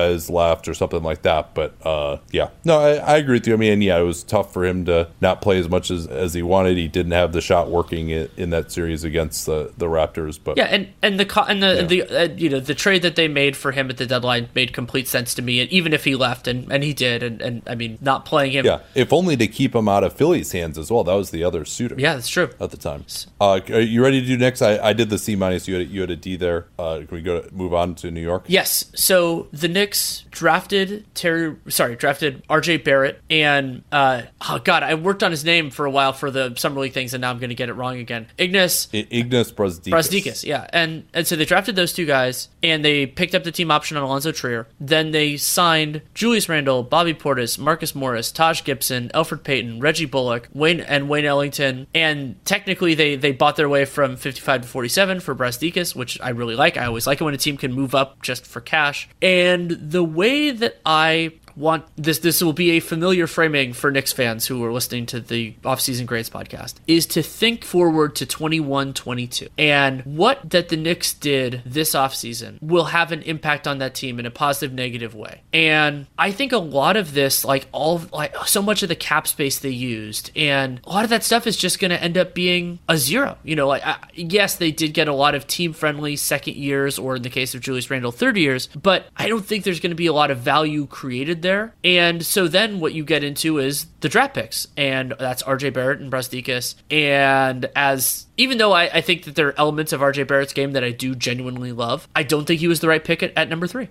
Yeah, I, I, and I went for for an F plus for them this offseason, and, and I think it's all uh, about what you said. Barrett to me was not the right pick. I probably would have had him in the five six range uh, on my personal board. Now, you know, who should they have taken? Uh, I probably would have gone with Garland uh, there. I like Coby White better than him too. Maybe you could say Barrett has higher potential than White. He plays a more premium position. Uh, so you get Barrett, and you know, they've Brazdeikis looks great at 47, but you know that's the second rounder. We're not going to that doesn't affect all this too much. And so you still got Kevin Knox on this team. You got Dennis Smith. 2021, that they, they at least you know they deserve some credit. Part of the plus on the F plus was you know not hamstringing their cap space uh, even beyond this year in most cases, and, and, definitely not beyond the summer of 2021 when I'm sure they uh, hope to be players uh, again in, in free agency. But to do that, all these young guys are going to have to hit, and you've brought in all these guys who are basically the exact opposite of what you want around empowering and developing young players. RJ Barrett, you know, shot creator, kind of a gunner, maybe not that efficient. Uh, well, you've got Marcus Morris and Bobby Portis and Julius Randle. You know, Randle's a little more defensible to me because he's young and maybe he could just, you know, become a, a star. You know, he, he is very productive and at least efficient. You know, Portis, Morris, uh, you know, those guys just don't make it as much sense. Elfrid Payton makes less than zero sense on this team to me. I mean, Frank Ntilikina, yeah, I know Phil Jackson drafted him, so he's persona non grata, but like, you know, he was injured all last year. At least he showed some flashes. The rookie, at least give him a shot here. You know, Elfrid Payton is just, you know, the apple of Scott Perry's eye, but, you know, there's, there's very little indication that, that he's a, a, well, a, a, good player. You brought up, you brought up, talking about him starting. You brought up Frank as being marginalized. Dennis Smith yeah, could Dennis be Smith, marginalized. Yeah. yeah. yeah, If I didn't say him, I meant to. I mean, that's obviously you know, another one. And maybe maybe they just view Smith as a thrower or whatever. I still think he has potential. I think it's foolish to give up on him so early. I know he shot poorly as a Knick, but I mean, he's got a, he's got a lot of athletic ability and some pretty decent vision. Yeah, he's, he's had some foibles, but again, you know, he's only a second year player or th- going into his third year as a point guard. Right. And so I, I criticize the Hawks for not putting the right pieces, you know, to figure out what John Collins is. And I think the Knicks took that to another level by making it hard to evaluate their entire team and also develop those guys. And development is an important part if you like the players you have. So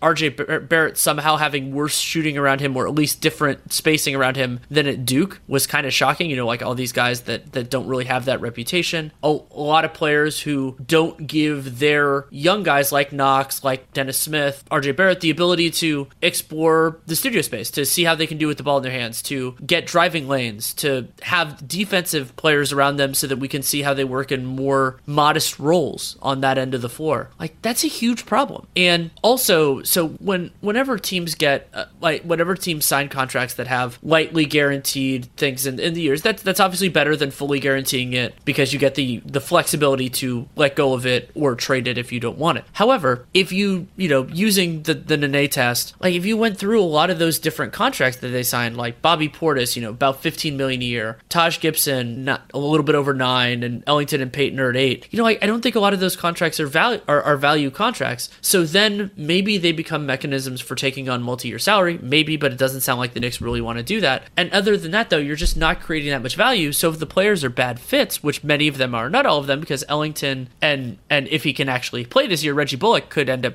providing some spacing. But it's just like, what are you getting from that? Like, what are you getting from having Portis, Morris, Taj Gibson, and Julius Randle all on the same team? I think like Gibson to me, that's just fine. It's like a backup center, you know, behind Mitchell Robinson and, and a good locker room vet. I think really, if they just not signed Portis and Payton and instead tried to get in on like the salary dump sweepstakes with that extra 15 million or so, I actually would feel much better about the free agency aspect of their offseason. I'm still feeling very poorly about RJ, uh, but you know, and that and that is the most important thing that they did. I mean, it, and you know, it would have taken some real balls to pass on RJ. Everyone was saying RJ is the clear number three guy in this draft. Um, so I, am uh, that's one of the biggest things to me is just you know, Portis makes no sense at all as just like a gunner who can't play any defense. Marcus Morris, you know, maybe he could just start at the three or the four for them and it can guard his position and shoot some. You know, and Ellington and Bullock, like the you know Morris likes to ISO a little bit more, but you can at least see him around the young guys. Uh, but yeah, Payton and Portis to me are the guys who really just totally take opportunities and shots out of the hands of the young guys. And Randle, I, he, I'm iffy on him, but you know, again, not a huge opportunity cost there, and you know, a guy who's at least been really productive and efficient offensively, and so you know, he's a tough fit on both ends, but at least a guy who still you know has some potential to really uh, go out there and maybe just be so good at what he does that he's worth trying to fit around. Probably not, but you know, again, maybe worth it. Um, so yeah, F plus for me. What did you end up having? Straight F. Orlando Whew. added Al-Farouq. Yeah, go ahead. No, no, no, it's fine. All right, they, they added Al-Farouq Aminu with the full mid level exception on a two plus one. Uh, Chuma Okeke at number 16, and then they retained Nick Vucevic five, five years. No, sorry, four years, 90 million. Terrence Ross right around Will Barton money, four years, 54 million. Khem Birch, uh, that was pretty good value. He came back at two years, six million, and Michael Carter Williams returned as well. They stretched Timofey Mozgov's 18 million over three years, and they traded number 46 overall for a 2020 Lakers second, which became Talen Horton Tucker. I went for a D here um, because it just, yeah, they kept this team together, but uh, I thought overall uh, that's good. I thought Vucevic was solid, you know, right about where you would have thought uh, if you were going to bring well, him back. I, I should but, note that it's four years 100, not four years 90. Oh, yeah, I think it might. It might be with unlikely There might be bonuses. That's possible. yeah, there might be some incentives or something. Yeah, Yeah, I mean, yeah, it's possible you're more right with the way these are reported. I just wanted to. yeah. I was I was remembering what had been reported. Let me see what. what uh, Like Pincus has it at four 100, but th- again, oh, okay, yeah. That's uh, yeah. He doesn't have anything about the, the bonuses in there, but sometimes that doesn't come through for him uh, until later. Sure. Uh, I just wanted to mention that as we were talking about the value of his Yeah, contract. no, no, that, that that's important. Um, but still, I think that's solid enough value there for a guy who was an all star uh, if he can maintain his production for a couple of years. So uh, I had a D. What did you have? D minus. And for for me, the reason why is they locked in a team that to me is it would be hard to expect them other than like massive growth from some of their young guys to be more than a first round out for the next couple years, and they just don't have a ton of flexibility outside of that. And they also didn't create much of a way to to generate upside to to really be a fundamentally different team. And so the cost of not trying to get another option at point guard is massive. You know, and Okeke is out for a while. He's still dealing with injury, and maybe he ends up being awesome. Well, no, the, apparently when he was healthy, he he looked good. But Al-Farouq Aminu, I think, is a great example of this. Aminu is a talented player, a player that I expected to get underpaid on the market. He got closer to properly paid than I expected. But as currently constructed, he doesn't really have a role in this team. But even as like, even if the Magic shed a few different guys, still doesn't really make much sense. So now, especially in terms of creating offense for themselves and others, they're relying so much on DJ Augustine, who now is an expiring contract. He will be an unrestricted free agent in 2020. Maybe they overpay and keep him. We'll see. We'll have to see. Markelle Fultz, maybe if he can actually play basketball. We'll have to see on that. Evan Fournier, Vooch is, can be a part of a successful offense. We already we already know that. But it's just such a like they were just so actively not proactive, and it was bizarre because they have they're oversaturated at certain places and and and shallow at others, and actually strengthened the oversaturated places and ignored the shallow places for reasons that don't really make sense. Because it's not like oh man, if you can get Al-Farouq Aminu at that price, you have to do it, especially with a third year player option. So they to, Yeah, and maybe you do if you're a different team. Sure. But they already have like two arguably better versions of him. That are under team control for a long time and they didn't move. You know, it's that Yeah, and they still have now like zero threes on the roster and like three fours who are like kind of starting level of quality. Right, and and one point guard, and it, it's just it's just so bizarre. And also remember that they spent so much bringing everybody back. Though I do give them credit for Vooch's contract being front loaded. I support that broadly in these circumstances because that makes it less moving forward. They did the same with Aaron Gordon, and I think that's going to look good. Ross has, has a has a, a a peak and then dips after that. But getting that expensive also made it so that they needed that they that stretching Mozgov was necessary if they wanted to avoid the luxury tax, and that put an extra eleven an extra eleven million on their books for 2020 and 21. That's not great. You know, like that you lose some flexibility that way, and also it's it's kind of a canary in the coal mine of why are you spending so much money. So you know, it's another thing that made me feel a little bit queasy about about what they did beyond all of the other obvious reasons. But the the Khem Birch contract I love, so congratulations on that. Yeah, that was good. Uh, a pick before N- Nickeil Alexander Walker doesn't look amazing right now either, especially because he could have potentially filled a need. Uh, you know, I think a lot of people were seeing him as more of a two, but he, he certainly showed great point guard skill in summer league. Uh, you'll never guess what position Okeke plays, by the way. Uh, I think the biggest thing, you know, certainly you, you said there's a lack of long term vision. You can make the response that, well, you know, what else could they have done differently other than bring these guys back? I think the biggest thing that I would have done differently was number one, tried to target point guard type with the MLE rather than you know than uh, Aminu. You know, even someone like uh, a Derrick Rose. Know, granted he went to the Pistons, but uh.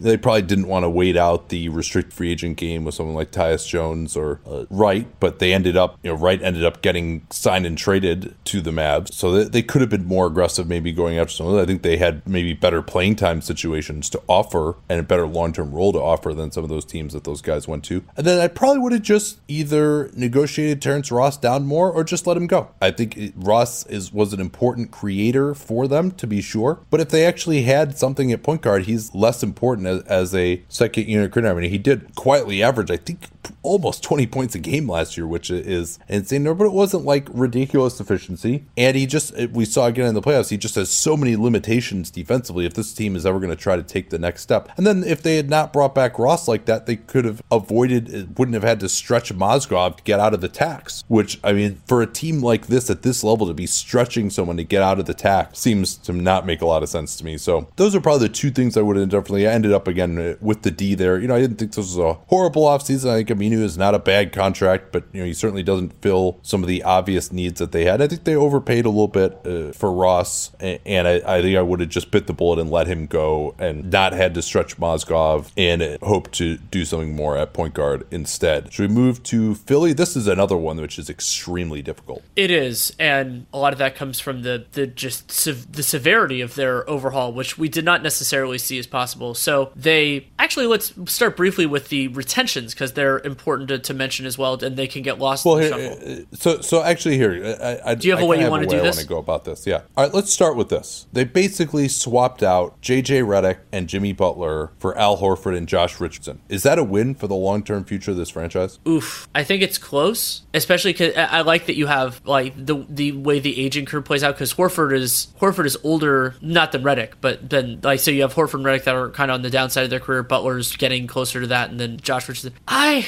you know I think it, it's a little bit de- dependent on context. I think I would rather have Richardson and Horford than Redick and Butler personally, though the Sixers, you know, they might be in a different place just because of what Butler brought last year. Yeah, I think you can argue that for this year they might have been a little bit better off with Butler and JJ, but JJ, I mean, he's at the age where he could just fall off a cliff at any time. And Butler is not the same player even in the regular season anymore as he was a couple of years ago in the playoffs. Obviously, he was very, very good, and he leaves a big hole uh, as a pick and roll creator there. Richardson is younger, under team control for two more years, and probably not going to be a player that they can extend because he just makes too little. So, but, but they will have full bird rights. So they'd have the ability to retain him. And then Horford, you know, while you might say Butler is younger and might maintain his production a little bit better uh, over the these next four years, Horford uh, is bigger. He's not a locker room problem. He can shoot. Uh, he's a, a really intelligent player. And you know, if you want to compare Richardson to Butler and you want to compare Horford to Redick, I think you you would have to agree that Horford's more likely to maintain, you know, give you a lot more production over the next four year four years. So, uh, and Richardson's another guy who could be tradable again as well if if you need to. Uh, so I think that is a marginal upgrade when you look at the overall production over the next four years in particular. You know, because you would say you'd rather have Richardson and Horford than Butler, right? And if you say, well, Redick, you know, is another year or two and he's done, that's a, a, a big part of this. So I do think that they won that swap ultimately, and they did it in a creative way that I don't think anyone really saw coming. So I give them some credit there also. Yeah, I do too, and I think that's a part of why I was overall positive on their offseason. The other, so the other big moves they made were retentions. Tobias Harris, five year full max contract starting at at thirty two seven, and I'm I'm not super positive about that. I, I think that Harris is more of a complementary player than a star, and for those players, the thirty percent max isn't the bargain that it is for a superstar. And then they also committed to give Ben Simmons a max extension that will have a 15% trade bonus. We don't know the terms of that because it, uh, it I mean, the actual numbers because we have to see what the 2020 cap is. Yeah, but we do know that he didn't get a player option. Yes. And it only steps up, you know, if he makes third team All NBA, I think it's 28%. Second team is 29 and 30% of the cap he makes first team All NBA. And, and as Derek Bodner has said on the excellent Sixers Beat podcast, you're happy to pay him that extra money if he proves to be worth, you know, if he's making All NBA. Absolutely. And he's that good. Yeah. And that gives him plenty of motivation to, to push this year beyond all of the, I mean, the Sixers potentially being, being such a dangerous team in the East and everything else. So, yeah. So, th- how do you feel about the Tobias Harris contract? Poorly, uh, but somewhat necessary. I mean, it's still he's a sub All Star level player. I don't think he's going to get beyond that. He does deserve credit for how he's improved every year, and he's going to have every option or every opportunity, I should say, to get better offensively this year. He's going to have the ball in his hands more because they are missing that primary pick and roll creator uh, at this point in time. Um, so, but you know that's that's not great. I mean, I would, you know that's both he and Khris Middleton. I don't think he's as useful as even Khris Middleton. So you don't feel great about that. But you know, this is a team that you have you pay to keep it, the team like this together when they're a clear number two uh, in the East right now, and maybe even the, they'll be number one. So I, I think it's uh, and because he had the lower cap hold of only about twenty two million, uh, they were able to use that to re-sign Horford. You know, it wasn't an option of where they couldn't have kept Butler instead of him and still gotten Horford. You know, so so that was kind of part of this too. Uh, was that they got more spending power right away here with his low cap hold to, when he committed to come back. Right, and that's also um, the benefit of getting Harris via trade earlier instead of just signing him as an unrestricted free agent. Which I mean, considering what they offered, they probably would have they could have been the best offer for Harris theoretically if he had finished the season on the Clippers. Yeah, that, that's a great point. Um, if we want to get into some of their more minor moves, uh, you know, retaining James Ennis on a one plus one uh, right around the minimum uh, was good. Um, Mike Scott, you know, I I don't he can shoot. They needed someone uh, as a backup power forward, but you know, I kind of would have pre- preferred maybe some other guys who got the room exception. Your Garrett Temple. I don't know about Justin Holiday. He might be a little bit too unreliable as a shooter over Scott, but I really worry about Scott defensively, and you know, he's basically entirely reliant on his shooting to be an effective player. So maybe they could have done a little bit better there than having to use their room exception on him because remember they had to renounce him because uh, they needed all that space for Horford. Um, they they also got yeah. squeezed Elfrid Payton style by yeah. by everybody knowing they like Matisse Thybulle, so they had to give up the 33rd pick to move up from 24 to 20 to take him after Boston Boston selected him. They also got two Atlanta seconds for number 34, and then they used the 42nd pick to jump Jonathan Simmons one million dollars, and they also got some cash from the Wizards yeah. who drafted Admiral Admiral Schofield. Yeah, it, it, does seem like they are not really doing a great job with all, all these seconds that, that they've had uh, over the years. Um, and, and maybe you could say too, if you're, and, and, probably some of those picks they tried to trade for Nikola Mirotic and they just couldn't. I mean, it's kind of kind of a bummer that they had all these seconds and just weren't really able to make any impact moves at the trade deadline that maybe helped them beat Toronto with a little more depth. Um, and, and then to just really get so little for some of these seconds. But Thybulle, you know, it, will all be worth it if he turns into a rotation player and he looked about as advertised, like what I saw from him defensively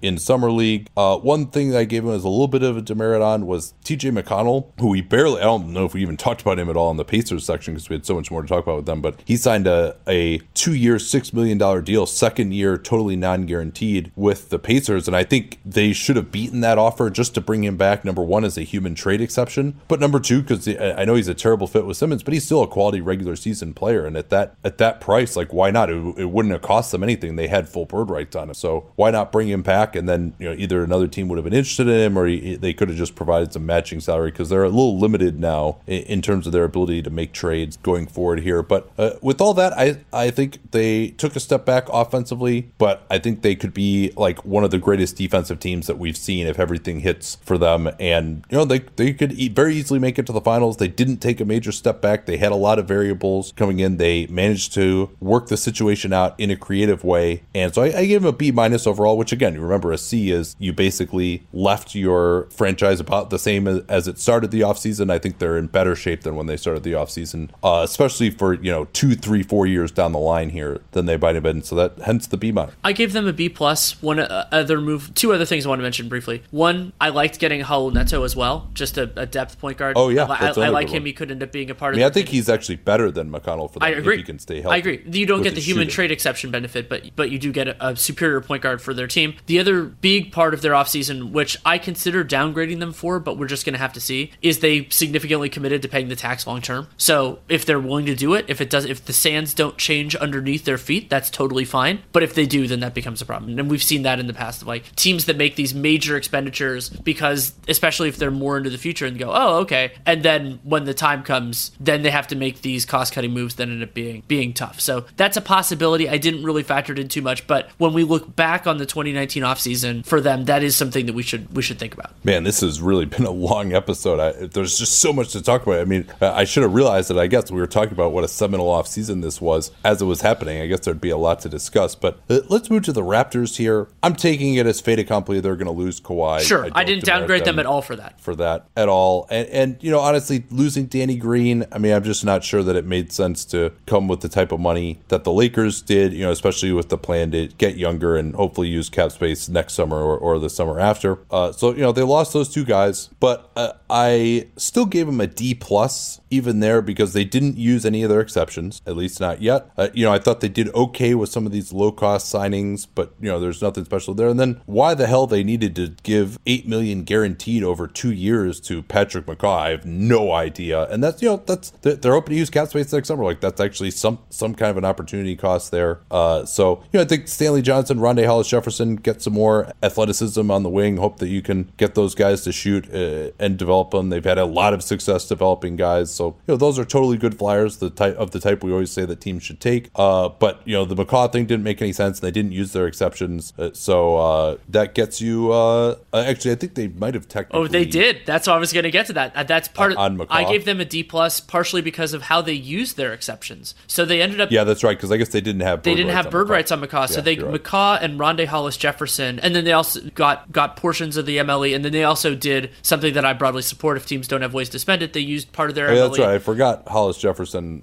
Yeah, they, they kind of they, they did use their Yeah, because then totally Dewan, Dewan there. Hernandez just- and Matt Thomas, they used the remainder part, a lot of the remainder on those guys, just giving them more than two years, because that's what you have to do if a team is. Yeah, and Stanley Johnson was uh, BAE. was BAE Yeah. and and uh, yeah. Okay, all right. So sorry, Raptors. I I uh, you, you did use that, but I still. But- uh, but to me, that made I'm gonna to- actually upgrade them to a C. Oh, see, I downgraded them because I just thought using using a bunch of the MLE on Patrick McCaw was a poor was a poor use of it, especially given. Well, the other thing is, I mean, it was July 6th by the time they sure knew what was uh, going on. You know, yeah, and knew that they would even have the full MLE Yeah. and the BAE as opposed to the taxpayer. So Yeah, and so so for me, I mean, Stanley Johnson was their highest paid new addition, and I don't particularly love him. You know, it's, mean, still the question of like, can he shoot? He has strength, and, and maybe there is some defense potential there, potential there. But with OG Anunoby, I don't think they needed. You know, going after a Kawhi kind of replacement wasn't as big of a deal. They just really didn't add much shooting unless Matt Thomas makes it into their rotation. We'll see what happens with guys like De- uh, Devin Robinson, and then remember they also signed uh, Terrence Davis after he had been a standout for early on for the Nuggets in summer league. He he signed with the Raptors. So if some of those marginal ones work out well, it could look better. But it's just such and, and again, this is no downgrade whatsoever for losing for losing Kawhi. They did everything they could. They made a reasonable they, they championship season, everything like that. It's just like okay, you you lost Kawhi, just a, a strange series of moves, and as you said, like giving McCaw guaranteed money for an extra year, and giving Stanley Johnson guaranteed money for an extra year because he has a player option for for for 2020. Both of those things are just I think they were unnecessary. yeah, maybe so. I I, I mean, I, I'll stick with the C minus. What did you have for them eventually? I, I've D plus. Say it again. D plus. Yeah. Okay. So We're- we're pretty much kinda in the same range here. I just the, and the reason it's below average to me is the McCaw thing, and and yes, Stanley going a little harder there th- than maybe was necessary. Um, Washington Wizards. Yeah, especially to give him the player option, man. Like like to not get that three point five million. I mean, that seems like more than he would have gotten elsewhere. To get it for two years and at least give yourself some upside. Um, but anyway, sorry. Let, us turn to the Wizards here. Finish it out. Uh, I went with a D overall, and, and I think a, a way I want to talk about this is what would you say? Uh, I have three things that I thought were really consequential that they did. Um, what would you say is the most consequential thing that they did? So I would say the decision to draft Hachimura. I mean, that's a that's a pretty big resource that they used to to draft a player. I mean, anytime anytime you're really in the top ten, and Hachimura was drafted ninth, I think that's the most important. But would you say the? I mean, the other two are probably Satoransky letting letting him go via sign and trade, and then using the MLE on Ish. Well, no, I, uh, the other two I had one. The number one Oh, thing Beal. that I had is is not trading Bradley. Yeah, Beal. that's a great point. Um, and then number two, actually, even more so than Hachimura, was their front office, where they fired Ernie Grunfeld. And then after waiting and waiting and waiting to make an offer to Tim Connelly, which they were supposedly stunned that he turned down, then there was talk that they would make an offer to Masai Ujiri. And it seemed like it was made known to them through back channels that he was so uninterested that it wasn't even worth making an offer. So they then denied that they ever had interest in him. And then they went with Tommy Sheppard, and I think some of the process things are encouraging uh, so far. You know, they hired Dean Oliver to join the bench uh, with Scott Brooks, uh, Sashi Brown coming over from football's Cleveland Browns. Uh, you know, and they just have overall uh, going to have a more inclusive process in the front office. All of that sounds good, but then again, the actual moves so far that have been made, the two biggest ones, not trading Beal and the drafting of Hachimura, and neither of those uh, am I particularly high on. So while you can say uh, that, and the drafting of Hachimura, you know, some of these other guys hadn't come in yet, and you know, was the interim GM making the move, so maybe that's not indicative of what it's going to be going forward. And you know, obviously, the trading or not trading of Beal that could be an ownership decision, uh, and maybe you'll you'll end up having to give Sheppard credit for uh, not just like moving some deck chairs around and like trying to be good this year and like making it obvious that Beal has to be traded. Maybe he'll look like a genius for like that's the only way that he that Leonsis will uh, eventually be convinced that Beal has to be traded. But man, I mean, you think of some of the players that changed teams and and the assets that were exchanged well for those players, and you know it was it was said in the reporting about the Clippers' pursuit of Paul George that they were trying they they inquired about Bradley Beal and it was just told that he wasn't available. I mean, and yeah, maybe they wouldn't have gotten as much back from the Clippers as you know Oklahoma City did for Paul George because Paul George is better than Beal. Uh, they certainly you know even half of what they ended up getting from the Clippers to me, if they could have just gotten Shai and a couple of picks, that would have been enough for me to, to make as an obvious move. Right, and I mean the guys that changed teams got an absolute mint, and and a lot of the kind of the idea of the two for one for the Kawhi Leonard thing, where they needed to add somebody to get Kawhi Leonard, the Clippers. That could have been Bradley Beal. They called them before OKC because they didn't think Paul George was on the market, and yeah, it could have been an absolute heist there. And they also like another couple of, of strange moves. Like I like Thomas Bryant. I thought it was a nice story claiming him off waivers and having him thrive in the absence of Dwight Howard. Three years, twenty five million is a lot of money for him, especially a center who is not good at yeah. defense. You know, like how how how valuable and, and, and why not just why not just play the restricted free agent game with him, especially because if he takes the qualifying offer, he's just restricted again next year. Yeah, it's the, it's the Dellavedova situation where just because you're a restricted free agent one year does not mean that you're unrestricted the next. Yeah, because it, it takes you if you are a restricted free agent after your second year, then if you're a free agent again after your third year, it takes until your fourth year if you're a uh, to be unrestricted if you're not a first round pick. So I, I didn't like that. My single favorite move that the Wizards did in the offseason was using a trade. I mean, it was a move that probably shouldn't have happened in hindsight. They used one of their trade exceptions to acquire Davis Bertans, and I like Davis Bertans, and having him at seven million dollars is totally reasonable. Now, I wish San, I bet San Antonio wishes they could have that back because when Marcus Morris backed out of his deal, which they had already facilitated without with with the kind of the double sign and trade with DeMarre Carroll and and or not double sign trade with with Bertans, that so but Washington benefited. They they couldn't back out of that or anything. So I think that worked out well for them. Satoransky signing a completely reasonable deal and them not keeping him, I think that's a mistake. You know, just yeah, they did yeah, get they did they did get the two seconds for him. Yeah, and the two seconds, and, and those could like especially the Memphis 2020 second could end up being pretty good. I mean, I don't, I don't expect the Grizzlies to be great this year, but Satoransky, totally reasonable player, and having you know, I, I I think he's a positive value contract after this year at the price that Chicago got him for. So even if it the- theoretically been matching that, I think that would have been fine. But yeah, the most important thing here is Beal, and the other the other one. Like, I mean, it, again, it wasn't you know much of an opportunity cost for the Wizards, but it'll be interesting to see how the Wagner, Isaac Bonga, Jemerrio Jones part of this. So they basically facilitated that the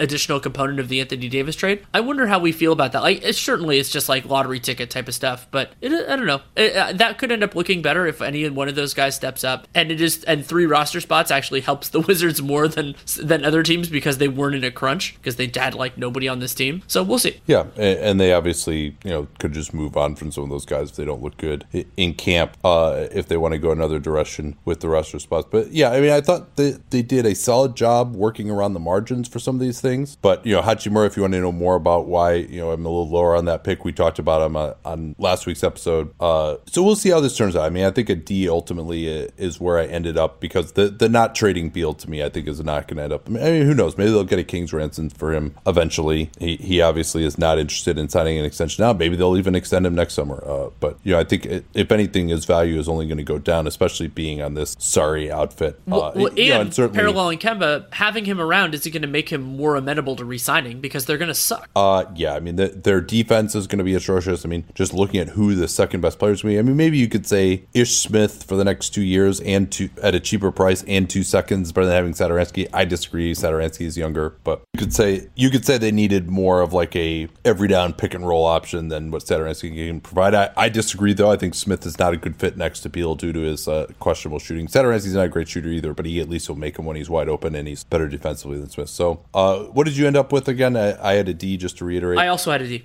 All right, and we will be back next week. Not sure what we're going to do that yet, actually. Uh, anything that you want to talk about before we go here? Yeah, I I did the first of the what I call the division capsule podcast for RealGM Radio. So that's off season review and regular season preview on the Northwest with David Locke and Adam Mares, and it was a lot of fun. We went for like two hours, so it's this this is like the second two hour podcast I've done in the last few days. So you can listen to that at RealGM Radio, and I will have a new episode out later this week. All right, talk to you all soon. Till then. At Bet365, we don't do ordinary. We believe that every sport should be epic. Every goal, every game, every point, every play. From the moments that are legendary to the ones that fly under the radar. Whether it's a game-winning goal in the final seconds of overtime or a shot on the goal in the first period. Whatever the sport, whatever the moment. It's never ordinary at Bet365. 21 plus only. Must be present in Virginia. If you or someone you know has a gambling problem and wants help, call 1-800-GAMBLER. Terms and conditions apply.